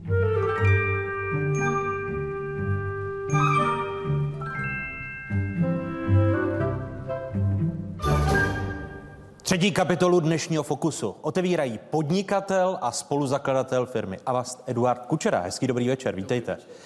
Bývalý policejní důstojník Tomáš Almer. Hezký dobrý večer i vám. Dobrý večer. A odborník na umělou inteligenci eh, Josef eh, Holý. Dobrý večer. Vítejte. Začnu u vás, Josefe, ten příměr, který jsme slyšeli od Jiřího Ráže, je trefný, že jsme ovce, které ostříhají a za to se můžeme pást? Já si myslím, že to naprosto sedí. Já myslím, že ještě i to, co říkal předtím, že my nejsme zákazník. My jsme, my jsme vlastně jakoby produkt. Pokud používáte, je okřídlený rčení, pokud používáte online službu, která je zadarmo, tak nejste zákazník té služby, ale jste produktem té služby. Takže to určitě platí. Vlastně můžeme se pást za to na Facebooku, na dalších onlineových platformách, za to, že jim dáváme naše data. Jsme zboží a na tom ten princip je postaven. Ano, ten, da, ten, ten princip je vlastně postaven na, na masovém zpracování dat o lidech. Je to zpracování dat, eh, který vlastně v historii jakoby lidstva nemá obdoby, když se, dali by se to tak říct. Když si to vemete, tak eh, Facebook používá každý den, myslím, dvě miliardy nebo miliarda a půl lidí. Jo, to, je, to je prostě služba, žádný produkt, žádná služba takhle integrovaná, takhle propojená, jako v historii lidstva v podstatě neexistovala. Čili a vlastně co Facebook dělá, on s, a další sociální sítě, aby jsme byli féroví, v podstatě veškeré onlineové služby, včetně Google a dalších, Amazon a tak, další, a, a tak dále, tak oni sbírají všechna naše data. A to nejsou data, kde jsme se narodili, jak se jmenujeme a s kým jsme kamarádi, ale jsou to hlavně naše behaviorální data, ty aktivity, kterými na těch platformách provádíme. Co komentujeme, co lajkujeme, jak často, jaké je, jaké je to zabarvení těch komentářů, jaký fotky nahráváme, co na těch fotkách je, protože oni tam mají samozřejmě takzvanou umělou inteligenci, která umí ty fotky rozpoznávat a tak dále. To je obrovský rezervoár dat, ze kterých oni potom, jak říkal, jak říkal uh, pán na, na videu, uh, oni potom vlastně nás rozřezávají do segmentů, takzvaných marketingových segmentů, rozřezávají tu populaci uživatelů a ty potom ty segmenty prodávají reklamním agenturám, protože na tom je založený business model Facebooku. Facebook je marketingová platforma. To, že je to služba, která nás má propojit a učinit svět lepším, je, je sice na jednu stranu pravda, a na druhou stranu je to soukromá firma, která má být něčím živená, je živená marketingem. To je to, co ta firma dělá. A, a aby ona firma mohla ta data analyzovat, tak tam se neobejde bez umělé inteligence. Chápu-li to správně? Ano. ano. Proto je lídrem i ve využití umělé inteligence, jak všechna ta data eh, co nejlépe analyzovat a co nejlépe prodat. Ano, v podstatě, v podstatě ty uh, hlavní onlineové služby, které známe, Facebook, Google, Amazon uh, a další, tak v podstatě ty stály, ty stojí za renesancí umělé inteligence, proto se dneska umělé inteligenci tolik hovoří, protože někdy před pěti, šesti lety tyhle firmy vlastně oživily jeden směr umělé inteligence, který se jmenuje strojové učení, eh, který napodobuje vlastně způsob, jakým se učí lidé. To znamená, v případě umělé inteligence my, my přijímáme informace, ty aplikujeme ve formě dovedností. V případě umělé inteligence, umělá inteligence je program, kterému dáte data, čím více, tím lépe v danou chvíli, a ono se to z těch dat něco naučí. Začalo to u rozpoznávání fotek, protože prostě jsme tam začali nahrávat na ty sociální sítě tolik obsahu, že bylo potřeba ten obsah se v něm nějak vyznat pomocí vyhledávání, které ty služby mají. Takže to začalo tím, že vám to pozná vaše kamarády eh, na fotkách, eh, s kým jste byli na dovolený a postupně se tady ty způsoby tady toho zpracování přenáší i potom do té segmentace nás jako, jako těch ovcí.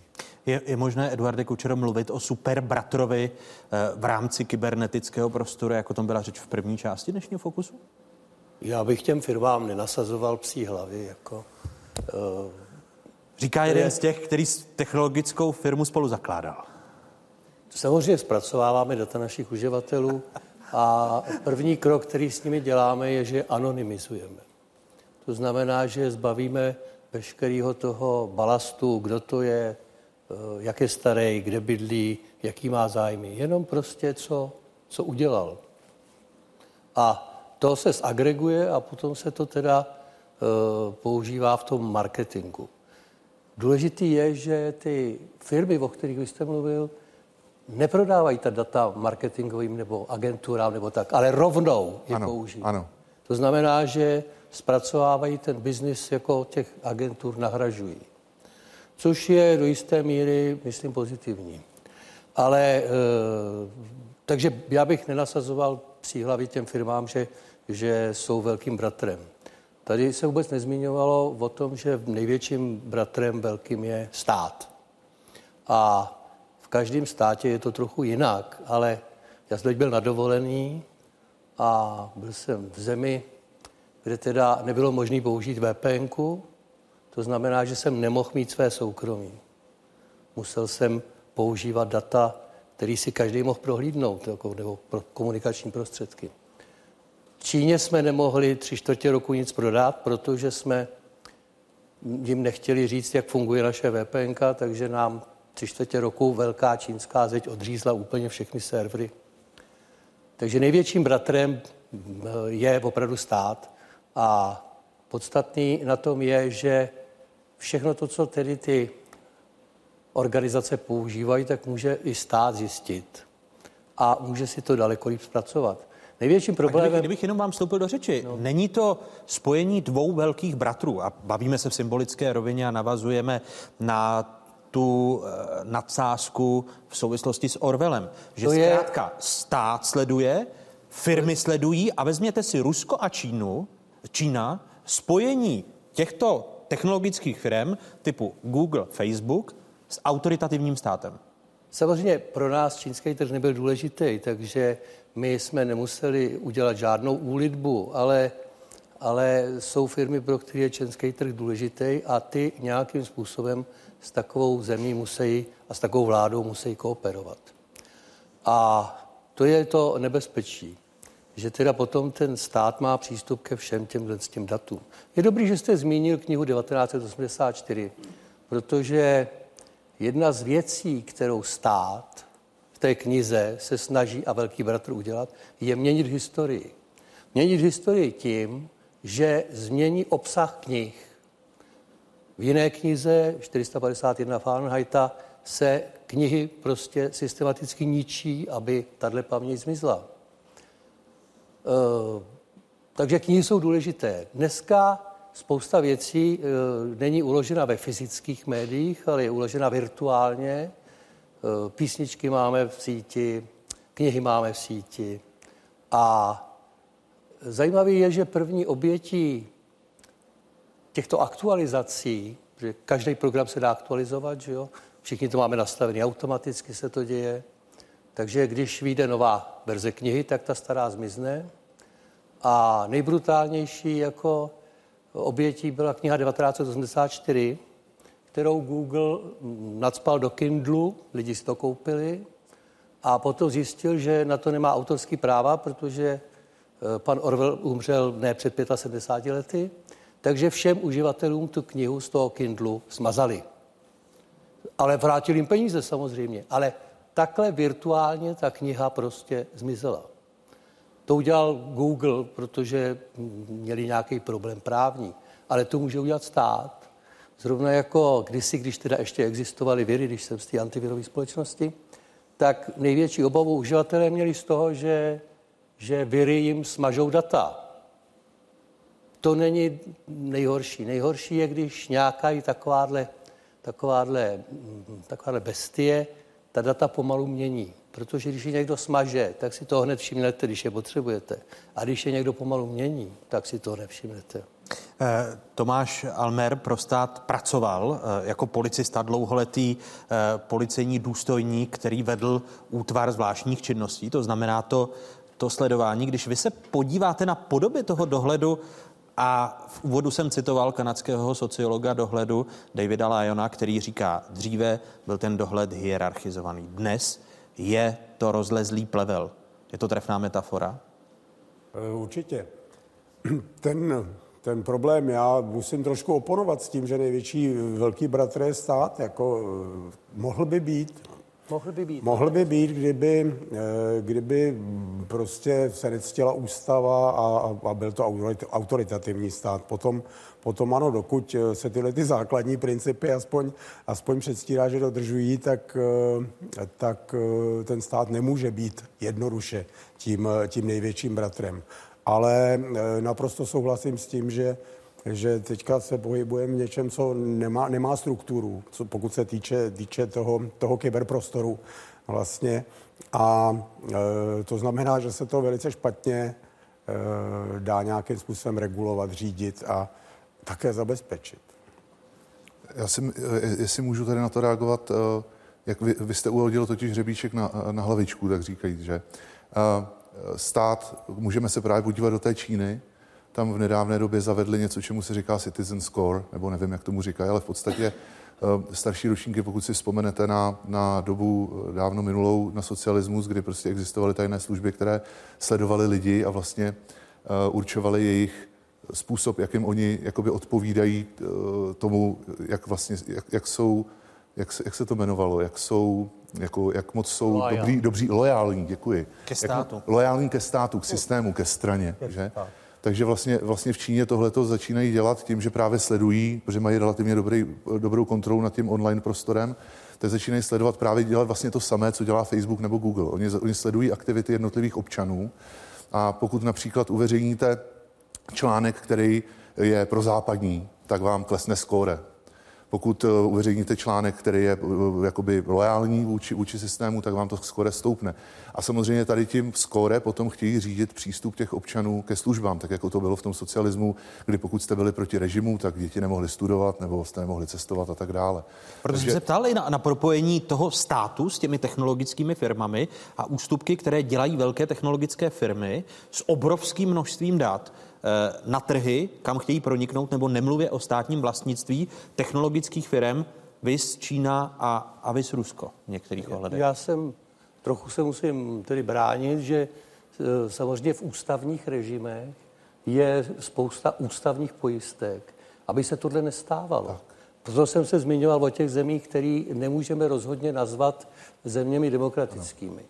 Na druhou stranu, vzhledem k tomu, jak státy v poslední době chápou svoji paternalistickou funkci ano. vůči obyvatelstvu, tak ve všech zemích, včetně té nejsvobodně, nejsvobodně, nejsvobodnější, co jsme kdy měli jako za vzor, to je ve Spojených státech, se vlastně funkce státu vůči občanstvu šíleně mění. Mění se tak, že ty svobody postupně pomalu, ale jistě mizí. Znám dokonce několik lidí, kteří už do Spojených států odmítají jezdit jenom proto, no. že tam zavedli potisky prstů a tohle všechno.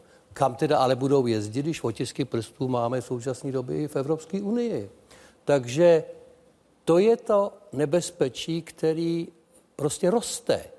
A ta i u nás teda, přestože jsme byli varováni, že o tom nemáme mluvit, tak mm, se tady eh, extremistická hnutí projevují daleko výrazněji, než se projevovala do nedávna, prostě proto, že lidi chtějí mít to bezpečí. Proto v Americe na návodu pro, pro motorovou pilu je řetězovou, že se nemá řetěz zastavovat holou rukou, a protože někdo si s tím, teda paní Janáčková věděla, co uříct, tak tam doplnili i, že tedy Ani. pijem. Jo? To je neuvěřitelná volovina. Všechno prostě, u nás je to obzvlášť důležitý, protože u nás se všichni snaží, hlavně v tom parlamentu, všechno zahrnout do zákonu. Zatímco zapomínáme na to, že zákonů by stačilo daleko méně a že na to, aby jsme se uměli chovat v tom kybernetickém prostoru, by furt mělo stačit ono desatero. Prostě, že nemáme pomlouvat, nemáme urážet a máme mluvit pravdu. A kdyby tohle všichni dodržovali, tak by i na tom kybernetickém prostoru to bylo trochu lepší. On vám téměř eh, Tomáš Almer skočil do řeči s tím, že on také nejezdí do Spojených států právě kvůli těm věcem. Přesně. Od té doby, co zavedli tam nějaké takové ty, sice zrušili vízovou povinnost, ale zavedli něco daleko hroznějšího, tak jsem tam nebyl, ani se tam nechystám. A to je zajímavé, že člověk, který s tím eh, spojil svoji profesní kariéru, respektive útvar pro zvláštní činnosti, to bylo nasazování od poslechů právě skrytých kamer, tak vám ta míra toho, jak stát eh, v současnosti nás kontroluje, v zájmu bezpečí vám také tak vadí? Eh, samozřejmě. Já si možná myslím, že mi vadí víc než, než běžné populaci, protože si uvědomuji, jako, co, se, co se dá. Já jsem optimista, teda musím podotknout zase, abych, abych uklidnil, uklidnil ten. Eh, oni totiž, eh, my zatím žijeme teda v tom, v tom ústavním systému a, a ty základní principy jsou dodržovány aspoň, aspoň eh, ve značné míře, jako nebo ve většinové míře. Takže eh, ono, ten stát jako, jako to má složitý. Jo. Prostě on musí splnit spoustu nějakých podmínek a potom může v podstatě všechno. A ty technologie umožňují, o tom se tady bavíme celý večer, eh, v podstatě všechno. Že? Když eh, existuje ten legitimní důvod nějaký, tak, eh, tak pak s pánem Bohem mě to nevadí. Naopak je to dobře, protože byla tady řeč o tom bezpečí nějakém prostě. Eh, které nás ohrožuje a my se kvůli tomu vzdáváme těch svobod, tak tam, kde, tam, kde se jich nevzdáváme, ale brž eh, ten stát je využívá prostě na základě nějakého legitimního titulu, no tak, tak je to v pořádku, protože tam se cítím, jak si, eh, že to je ku prospěchu věci. Jinými slovy, nebezpečnost, terorismus a všechny tyto hrozby, kterými se odůvodňuje nutnost našeho sledování, včetně využívání i těch technologických firm, je podle vás zahranou pro vás jako bývalého policistu? Uh... Ne úplně přesně tomu rozumím, ale rozhodně, rozhodně zdůvodňování jakýmsi obecným... No, všichni chceme být v bezpečí, proto ano. umistujeme všude další a další kamery ve veřejném prostoru a vlastně to tolerujeme, protože kdo by eh, chtěl být eh, vystaven riziku častých teroristických útoků? No, a teď jsme u toho, že jo, prostě ono se podařilo bohužel v Evropě celkem na, na základě, bych řekl, racionálních Eh, důvodů, ovšem u nás jaksi vysloveně vyfabulovaných důvodů, ale podařilo se rozšířit takový, takový jako pocit, že jsme nějaký strašně ohrožení a že v podstatě eh, to nebezpečí, který nás ohrožuje, strašné nebezpečí, děti hynou, stovky lidí, eh, bomba za každým rohem, tak vlastně stojí za to, aby jsme se řekli toho, toho soukromí a a naši reprezentanti v parlamentu celkem ochotně zvedají ruce prostě pro, pro eh, vlastně kde jaké opatření, zákonné opatření, který legitimu, legitimizuje eh, tyto postupy. Eh, a já jsem přesvědčen o tom, že velice často vůbec nevědí, co odsouhlasují. Já, já jsem právě se v rámci dnešního fokusu snažil spočítat, kolik máme kamer v jednotlivých městech. Spočítat je to téměř nemožné.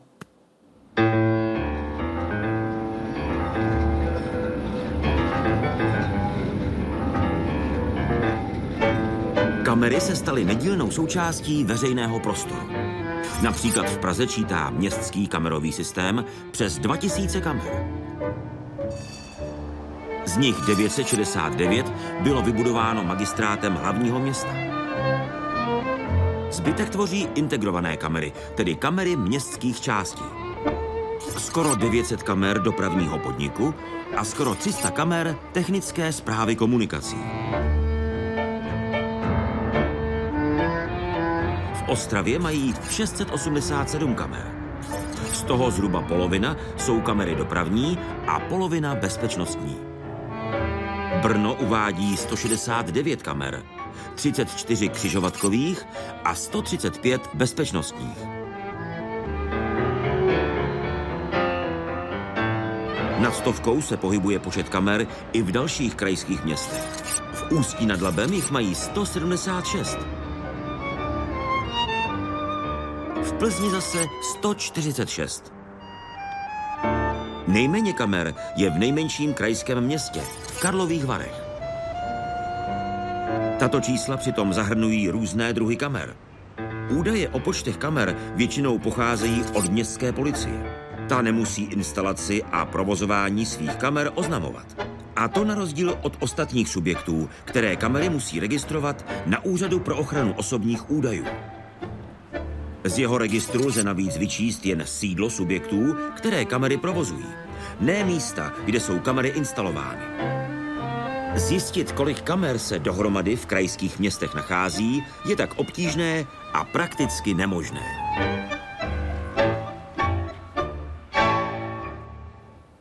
A jak policie s takovými kamerami z té zkušenosti bývalého policejního důstojníka Tomáše Almera pracuje?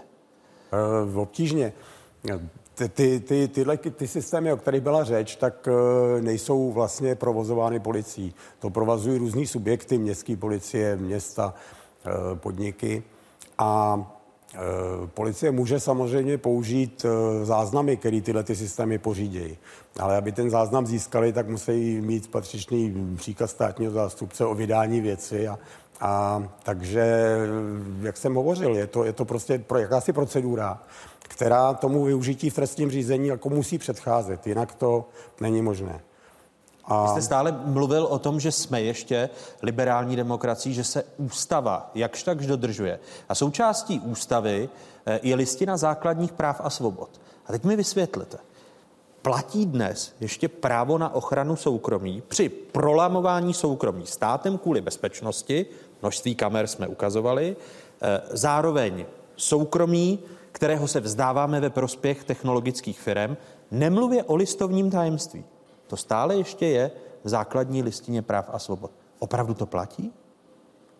No nikdo neříkal, že, že by se s ústavou něco dělo, dokonce jakési pokusy ani neprocházejí teďka, teďka senátem, tak, tak já mám pocit, že tahle ta listina zatím jako je docela taková konzistentní, pořád stejná. Uh, ale platí v té dnešní době? Co to je dnes listovní tajemství?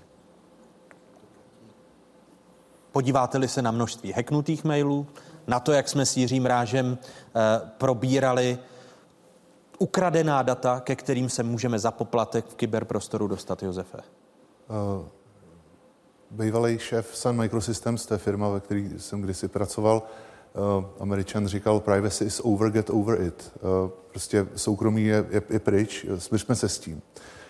Jedna věc je, co je napsáno v ústavách, které jsou inspirované francouzskou, americkou ústavou a v listinách základních práv a svobod jsou stole staré dokumenty a druhá věc je, v jakém světě žijeme.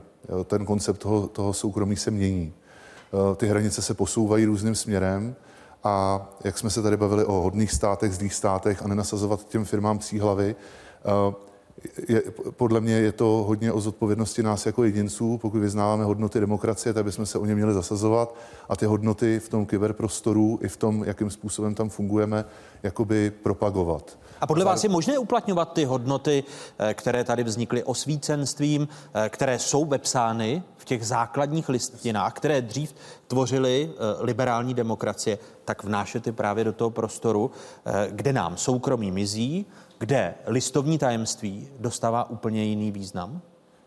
Já si myslím, že je to naopak nezbytně nutné, protože když si vezmete, tak dneska ty systémy, o kterých se bavíme, na to masové zpracování dat, umělou inteligenci, tak jsou postavený v podstatě ajťákama, jako jsem já, technologama.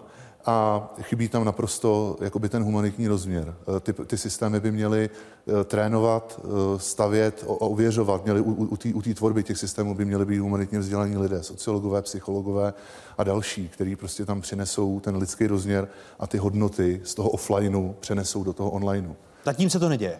Teď se to neděje. U příkladem je Facebook, kdy, kdy aniž bych mu chtěl nasazovat psí hlavu, tak hovoří se hodně o fake news a to je v podstatě o tom, že my jsme přesunuli informování obyvatel z tradičních médií do onlineu na tu platformu, kde, kde je nás miliarda a půl a ta platforma je marketingová, ta nás tam chce udržet co nejdíl a co nejvíc nás bavit a ne se starat o vyváženost informací, o dvojí ověření zdroje, o novinářskou etiku, nezná redakční radu a tak dále. Ten algoritmus, jakmile objeví něco, co by vás mohlo zajímat, tak vám to tam dá, vás tam udržel.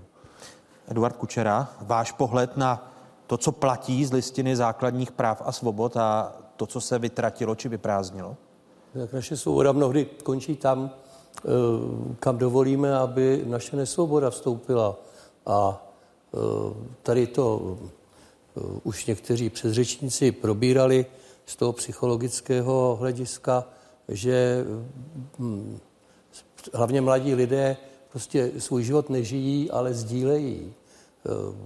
Geniálním příkladem byl ten příspěvek, který jsme tu viděli, že ten, ten to dokonce tak jako i zdůraznil, že prostě celých těch 200 dnů se natáčel. se natáčel, že prostě jenom sdílel. A je to, je to opravdu strašný z mého pohledu. Jsem byl na Rolling Stones, kde jsou sami starí diváci prakticky a mýho věku a, a spousta jich sdílela jako místo, aby, aby prožívala. Jo. Většina z nich, myslím si, že skoro všichni z toho čtvrt milionu lidí, co jsme tam byli, jsme je viděli naposled, ale přesto oni to natáčejí, posílají to do toho, no, já tomu nerozumím. Jako. Ale Takže prožívání, bych souhlasil s paní docentkou Janáčkovou, je základ. Kdo přestane prožívat už mládí, tak asi obtížně začne prožívat jako ve stáří. Ale, eh, a to je ta jedna ze svobod, protože ty svobody jsou, jsou ta ne, míra nesvobody je v nás, jako, že my z toho sdílení, aby jsme v tom sdílení byli lepší než ostatní, si prostě hm, posuneme ty hranice, o kterých se hovořil ten, ten šílenec, tak eh, a kam až je máme posunout? A Úspěšný na to se zeptáme, šílenec, YouTuber. A na to, já, samozřejmě. A na to se zeptáme zvědavců, kteří chtějí ty hranice automaticky posunout ještě dál. To nemá dobrý konec. Jako. Takže to je ta největší nesvoboda, kterou vlastně by se dalo říct, že se mnohdy můžeme stát otroky teda tohohle z toho sdílení.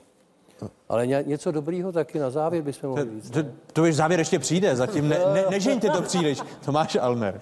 Já si, eh, já si myslím, že ty svobody, které se speciálně na těch sociálních sítích, jejich masivní uživatelé jakoby říkají sami, eh, ty prostě vem čert. Jo.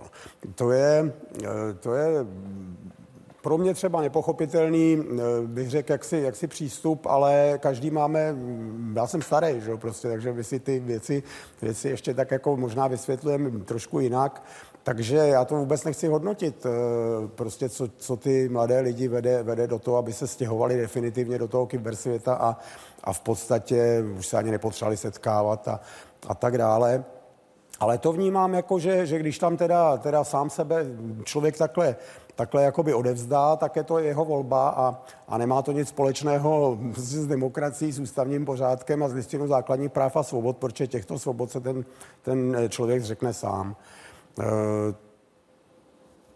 Nerozumím tomu, ale, ale je to tak. Prostě a takhle to, to na, na, na Margo toho mě ještě právě zajímá, protože někdejší ministr vnitra Jan Ruml mi vyprávěl historku, jak eh, tehdy, tuším za občanské fórum, eh, šel na ministerstvo vnitra, Psal se leden roku 1990, procházel budovou ministerstva vnitra a e, v tom suterénu byly obrovské množství dveří a když z nich někdo vyšel, tak z těch dveří šla pára. A on za jedny ty dveře vstoupil a viděl tam v tom lednu roku 1990, nějaké dva měsíce po pádu autoritativního režimu, viděl tam lidi v gumových pláštích, jak rozevírali obálky a napařovali. On se jich zeptal, co tady děláte? A oni říkali, my tady napařujeme. A otevírali ty dopisy a kontrolovali obsahy těch dopisů. A říkal jsem si, jak dnes vypadá, protože e, údajně to byly napařovací stoly Ozero, ruské no. výroby, jak dnes vypadá napařovací stůl Ozero a jestli já se mohu bránit jako uživatel všech těch eh, seznamů, e-mailů, eh, a jestli technologicky to je, Eduarde, vůbec možné? Když naopak slyšíme o anti, antivirových firmách, které z našich počítačů, vys Kaspersky Lab, ruská antivirová firma, dostává citlivá data, která Bůh ví kam. To je, to je takový napařovací, novodobý napařovací stůl Ozero. Tak než se dostanu k tomu Kasperskému, tak bych eh, zodpověděl teda tu první část té otázky. Dneska samozřejmě nemusíte mít páru napařovací stůl Ozero a hlavně nepotřebujete k tomu ty davy těch lidí. My jsme se v komun, při, během komunismu uklidňovali tím, že Nemůžou nás všechny sledovat, protože by to nestačili zpracovat. No. To jsme ovšem netušili, že v NDR to tak skoro bylo. Že sledovali všichni všechny a ještě se to stihlo zpracovat. Tehdy ovšem národní důchod eh, NDR asi nebyl moc velký, protože všichni se věnovali tomu sledování. Eh, dneska, dneska je to daleko jednodušší, protože na to nejsou potřeba napařovací stroje. Nejsou na to potřeba napařovači, nejsou na to potřeba lidi, kteří to čtou a nejsou na to potřeba analytici, kteří to zkoumají a kteří to dávají do souvislostí, protože na to máme to zpracování těch dat. A jestli dřív ve zprávě STB sledovaný objekt byl navštíven vlastatcem, což byl výsledek, tak dneska automat vyplivne, že sledovaný objekt byl byl navštíven jméno, číslo, rodný číslo, bydliště, odkaz, odkaz rovnou. Všechno to tam je. Takže dneska ty tajné služby, pokud to budou potřebovat, nebo i ta policie, pokud jim to povolí stá, soud, nebo, nebo... Těm tajným službám musí taky. Tak jsou některý, kteří to nepotřebují. Některý ne. no. A e, takže... To je zemi, kam se nejezdíte? To, takže se to ne, to dá, i tady jako- dá všechno do souvislostí. Což samozřejmě na jednu stranu má obrovskou výhodu pro třeba pro boj s terorismem. Tom mm, už od toho roku 2001, kdy vlastně se to poprvé e, zjistilo, že oni to všechno věděli, jenom to nemohli, neměli zpracovaný. Jako. A bylo to, to připomínalo předpovídání počasí na počítači, kde donedávna to bylo tak, že se dalo spočítat počasí na zítra, ale vyšlo to za tři neděle. Jako jo. A bylo to docela dobře. Dneska ty počítače jsou takový, že to stihnou teda udělat ještě, aby ta předpověď byla k něčemu užitečná. A zrovna tak to bude v tom zpracování těch dat, což je pro tu bezpečnost. Ale jde o to zase, kdo to bude hlídat, ty velký bratry, aby se to nezneužívalo. Protože existují filmy, které na první, nebo i knihy, které na první pohled vypadají jako stupidně a pitomně, a v těch dlouhodobých souvislostech to až není tak eh, jako pitomý. Například třeba Minority Report, kde existuje jakýsi precrime, což tehdy dělali jako nějaký média, ale dneska se to dá jako vlastně udělat. Jo. Já, já si myslím ještě vlastně, když se bavíme, tady se, tady se hovořilo o kamerách, jo. Když se podíváme na kamery jako na senzory v prostředí, to jsou prostě, to jsou nějaký senzory, které snímají data z vnějšího prostředí, tak v dnešní době se v technologických kruzích hovoří o něčem, čemu se říká internet věcí. To znamená, že nejenom, že budeme mít kamery, já si můžu koupit kameru, namířit ji ze svého okna a začít skenovat ulici, a může to takhle udělat každý a nikdo mě v tom vlastně nemůže pomalu zabránit, jako, jako. Úřad může, ale když si to dám za, za, za okno, tak na to zřejmě nikdo nepřijde. Že jo? Ale, ale vlastně my budeme, my bu- my budeme, my budeme jakoby obklopeni daleko více a více senzory, pokud se mluví o samořídících autech. To máte pohybující se jednotky v prostoru, které jsou vybavený senzory, které neustále snímají okolí a samozřejmě s tím snímají data. Budou senzory eh, na domech, které budou měřit teplotu a budou se snažit s těma domama nějak pracovat, aby ty domy nepraskaly a tak dále. Eh, Senzory na počasí, na teplotu, na hluk, na, eh, na, na různé jiné věci. A tohle to jsou všechno data, který někdo bude schromažďovat. A když se ty data dají dohromady, tak najednou máme kompletní naší digitální stopu, jak jste se pohybovali po městě, co jste tam dělali, s kým jste se potkali. Všechno real time, v reálném čase analyzované. Dneska díky tomu, že jsme naučili Facebook eh, poznávat eh, fotky z dovolený a kočičky na obrázku, tak dneska eh, si můžete z internetu stáhnout jednoduchý program, který vám bude v reálném čase analyzovat obraz z kamery a říkat, co na tom obraze je a kdo na tom obraze je. Čili, čili jako eh, tam je otázka, jestli by to měl regulovat stát, nebo jaký by vůbec měl být ty mechanizmy. Já si myslím, že na to nejsme vůbec připraveni. Vůbec na to nejsme připraveni. Kdo by to měl regulovat? Já si myslím, že ta síť je z podstaty věci decentralizovaná, je to je- jako internet. Já nevěřím v danou chvíli státu, protože vy jste mluvil o hierarchické struktuře, ta fungovala dobře před stolety. Já si nejsem jistý, jestli v dnešní propojený jako společnosti, ekonomice a tak dále, jestli eh, jako stát, jako centralizovaná struktura nesklouzne potom k tomu, jako to dopadlo v té Číně, o který jsem mluvil. Eh, Hosty Fokusu zůstávají odborník na umělou inteligenci Josef Holý, eh, bývalý policejní důstojník Tomáš Almer a podnikatel, spoluzakladatel Avastu Eduard Kučera. Prozatím děkuju. Eh, Mimo sítě i tak se dá dnes vůbec žít. Eh, Skoro to vypadá, že být bez Facebooku rovná se být bez zakázek, být bez přátel, být přes informací o tom, kam večer třeba jít. Skutečný život je jinde, dozvěděla se Marta Pilařová od fotografa Petra Faba. E-mail, YouTube a pak nějaké stránky jako Artalk a zprávy a tak, no. Facebook žiadny, Instagram žiadny, Twitter žiadny, žiadne tieto sociálne siete nevyužívam. Mám aspoň ten e-mail, telefónne číslo známych okolo seba, inštitúciu, kde sa stretávam so živými ľuďmi. Lajkujeme sa tak, že si podáme ruku, pozdravíme sa trebárs. A nechýbá mi to, pretože tým, že vlastne žijem v Prahe, tých akcií je strašne veľa, nedá sa to všetko obehať. Do toho mám rodinku, tri deti, o ktoré sa treba starať. Toho času je naozaj málo. Tak aj z toho dôvodu som to zredukoval. Ľudia sa to naučia. Pokiaľ ťa naozaj budú chcieť niekam pozvať a nebude toto hromadné rozosielanie, aby nahnali čo najväčší dáv, tak sa informácia, pozvánka k tebe dostane. A prídeš. Ja sa nepotrebujem taký široký okruh ľudí, ako majú nejaké hviezdy, proste spevácké. Keď sa mám priznať, tak asi rok zpátky som ešte figuroval na Facebooku, kde som bol približne rok. A založil som to v období, uh, zrovna som ochorel, bol som doma v posteli, sám, asi som bol smutný trošku, sa nikto neozýval. A zároveň v tom období som mal pretlak, dosť veľa som tvoril umenia a nemal som toľko výstav zase a potreboval, mal som taký pretlak sa podeliť o tom, byť ohodnotený, olejkovaný. Založil som si to, aby som si vytvoril prehľad a nejakú sieť obdivovateľov, ale to nadšenie trvalo iba krátko. Prečo som sa odhlásil? Vlastne to je platforma, ktorá má primárne zarábať peniaze. Však, takže si spamovaný reklamami z každej strany, si vťahovaný do politiky, do rôznych kauz a ja potrebujem platformu, ktorá bude čistá. A Facebook nie je.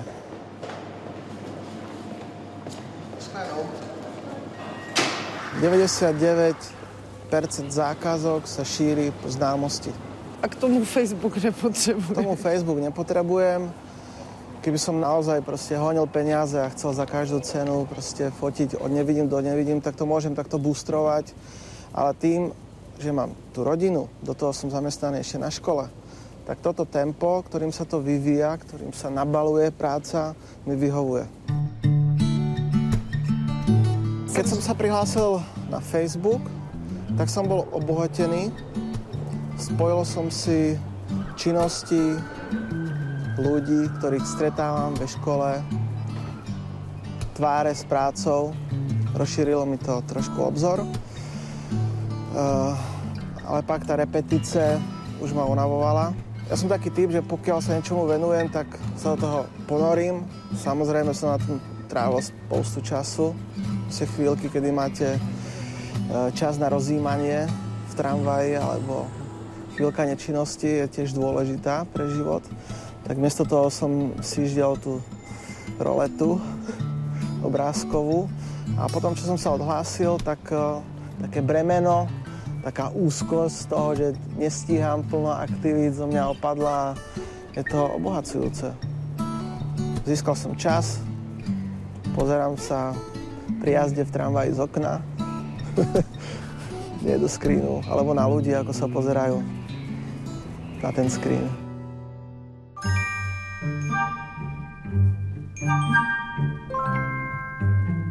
Jak být neviditelný.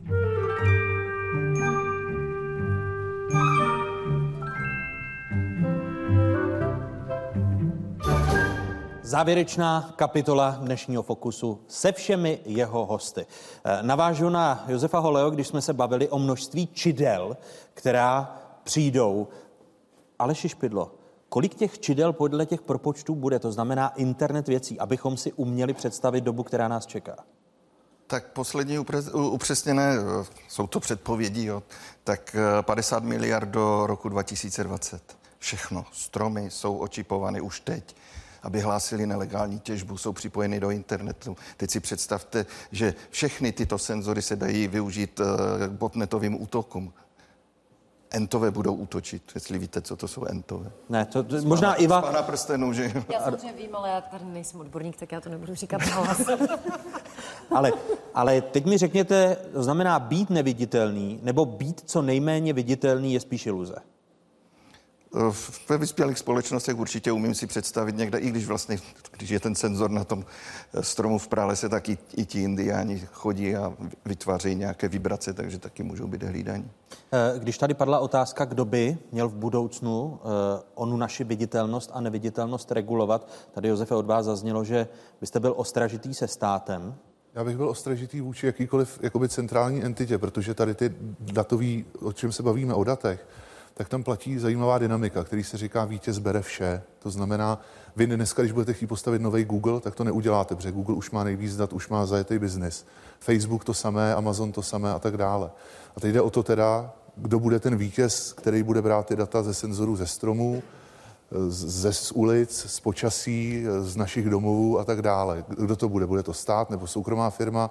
Jakým modelem bude tady ta entita, ať už stát nebo soukromá firma řízená? Eduarde, eh, umíte předpovědět, kdo to bude? No to asi neumím, já si to neumím představit. Jako.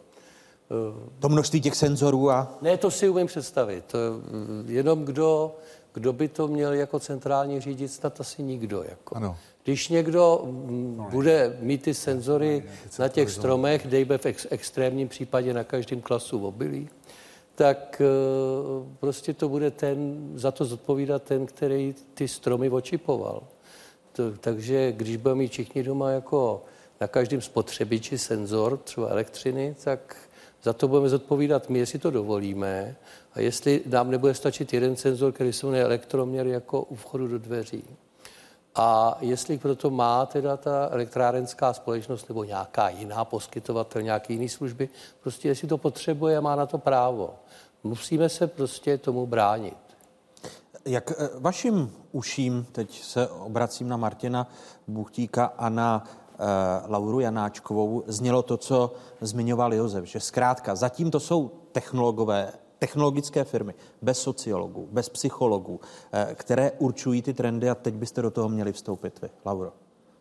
No já si vůbec nedovedu představit, jak bych do toho vstoupila. Já cítím, že je potřeba do toho vstoupit, protože musí to mít nějakou duši, musí to mít nějaký řád a musí tam být v tom lidskost, což teď není, jo, protože ten dopad vydáme. Ale jak bych do toho přesně vstoupila, nevím, protože speciálně myslím, že by to měl být někdo hodně mladý, protože já jsem ještě z té generace, kde byly ty počítače takový obrovský bedny, takže si nedovedu představit, co bych vlastně mohla dělat víc. Já vám, já vám, já vám zkusím dát příklad. V Americe byl teď nedávno případ, kdy americká justice používá software na bázi zase statistiky umělé inteligence, který předpovídá u vězňů, kteří se zažádají o propuštění z vězení, tak ten software u nich předpovídá pravděpodobnost, že se dopustí znova trestného činu. To používají poměrně jako ve, ve velké míře a teď se zpětnou analýzou zjistilo, že tady ten software uh, zvětší jako pravděpodobností předpoví recidivu u černochů, protože byl vytrénovaný na špatných datech, takzvaně vytrénovaný. To znamená, že ty data, které sloužily k vytvoření, k naučení té umělé inteligence, takže samozřejmě od někud se vzali a chyběl tam tady ten jako hluboce etický rozměr, v podstatě sociologický, jo, společenský, kdy někdo by měl ten dataset se na něj mít schopnost podívat a říct, nemůžeme učit software, který má předpovídat recidivu na základě prostě dat, které jdou jenom od Černochů, protože to potom bude zaměřený jenom na Černochy. To je otázka řekne. etická, jo. že jo? Ta ano. otázka je psychologická, v té pomoci by byla potom škatulkování. Ale já jsem třeba zásadně proti tomu, proti těm testům a toho, toho škatulkování těch lidí a toho předpovídání takového. Každý je přece individuální a nemůžeme přesně dokonale předpovědět, co a jak s ním bude. Můžeme si myslet, že možná má ty sklony, ale nemůžeme. Tudíž jako jde strašně těžko do toho vložit právě tu, eh, tu, tu složku ty, eh, těch emocí a tu složku eh, jako toho citu. Možná, možná je to vejš, teda možná to se vůbec takovýhle software neměl používat nebo se měl používat jiným způsobem. Jo? A tam zase by byla obrana někde jinde, jako předtím vlastně. Martine? Já to vnímám v současné době především tak, že právě sociální věci, psychologové, sociologové, etici těm technologům strašně komplikují život. A teď a, te, a za vlastním ho jo, protože ta technologie je taková jasná, čistá, teď když do toho zavádíte tam morální nějaká pravidla a, a hodnocení a nebo nějaká jako další perspektivy, tak jednak ten pravděpodobnostní model strašně rozmělňujete a to je blbý.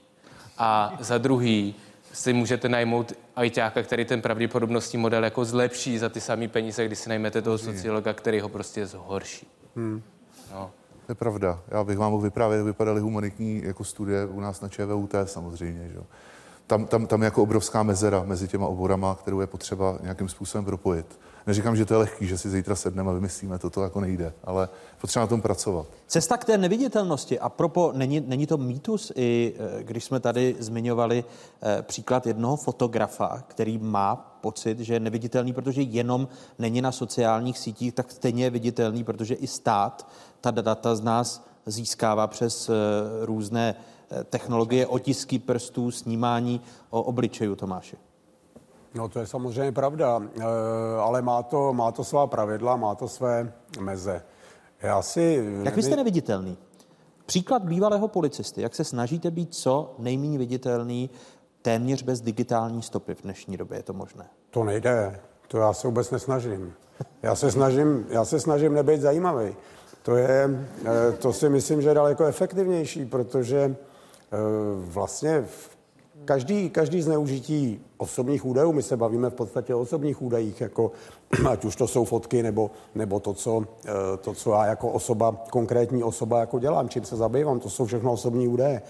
A tomu, že se s osobními údaji obchoduje a, a že se dají zneužít k různým nekalostem, to, to má příčinu prostě ve zcela prosté lidské vlastnosti a to je zvědavost. Že?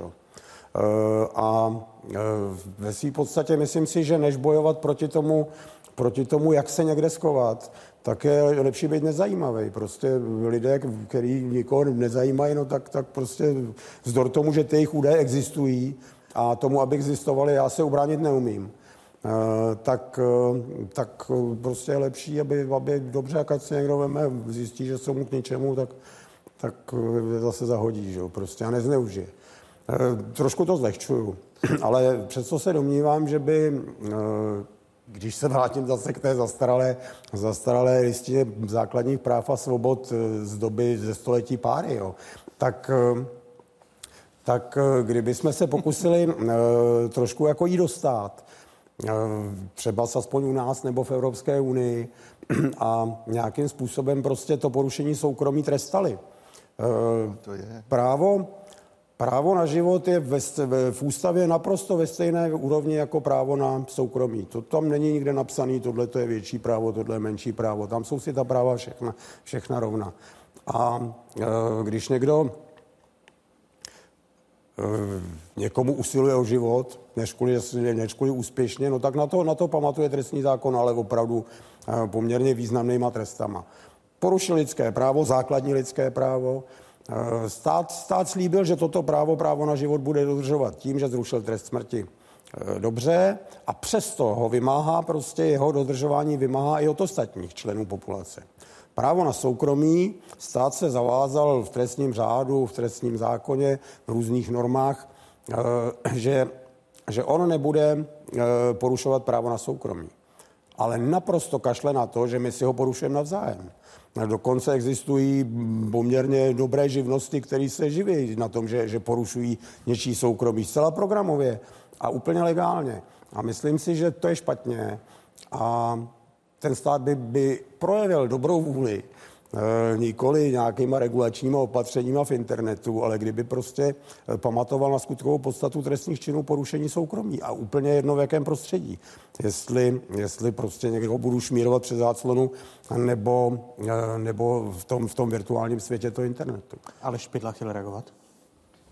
No, tak ono není úplně pravda, že by, že by to ten stát nějak neřešil teďka od května příštího roku bude platit obecné nařízení o ochraně osobních údajů, které kromě toho, že nějak zdůrazňuje tu úlohu ochrany, ochrany osobních údajů, která už tady platí, ta právní úprava tady je, zákon 101 lomeno 2000 sbírky, eh, že se nedodržovala, to je jedna věc. Nicméně eh, to obecné nařízení významně posiluje práva těch lidí můžou požádat o výmaz, jak, eh, zeptat se, jaké osobní údaje o, o mě eh, mluvíme každý o něčem a tak dále. A na to navazuje trestní zákonník, eh, který třeba míří i na orgány veřejné moci podle paragrafu 180 trestního, trestního zákonníku pokud dojde ke zneužití, ztrátě, poškození, zničení osobních údajů s zhromažďovaným orgánem veře, veřejné moci, tak tam je prostě trest. Jo. Pardon, jestli já to chápu dobře, tak stejně se vracíme k tomu, že je to v nás, že nesmíme se prostě smířit s tím, že jsme ztratili soukromí. Mě, po, po, Protože my musíme chtít po tom státu něco, my potřebujeme se bránit. Já si myslím, že, že ten koncept toho soukromí se samozřejmě jak se, jak, jako mění díky těm informačním technologiím. Někam se posouvá, nevíme kam a nevíme, kam se posune, ale kde já vidím největší jakoby, výzvu pro nás, pro všechny, tak je prostě k té základní listině práv a svobod jako vztáhnout a, a hájit prostě právu, na, na, naše osobní práva, jako opravdu se o ně být, protože může to být soukromá firma, která, zna, která se stane tím velkým bratrem, anebo to může být zrovna tak stát, je to úplně Ale taky je jedno. hrozně důležité ta práva znát a uh, být informován o tom, Jasně, jakým jasně, způsobem jasně. můžou uplatnit. Ano. To jsme dnes tady probírali v dvouhodinovém fokusu. Různé podoby velkého bratra, naše práva a pojmy, jako je soukromí. Děkuji skvělým hostům dnešního fokusu, kterými byli Iva Pazderková, Aleš Špidla, Laura Janáčková, Martin Buchtík, Eduard Kučera, Tomáš Almer a Josef Holý. Děkuji vám, že jste Dámy a pánové, byli hosty Fokusu a těším se někdy příště v České televizi. Naschledanou. Děkuji vám, divákům z Pravodajské 24, že jste se dívali a děkuji skvělému publiku. Studentům a pedagogům Východočeského gymnázia Aloise Jiráska z Litomyšle. Díky, že jste byli. Hezký zbytek večera.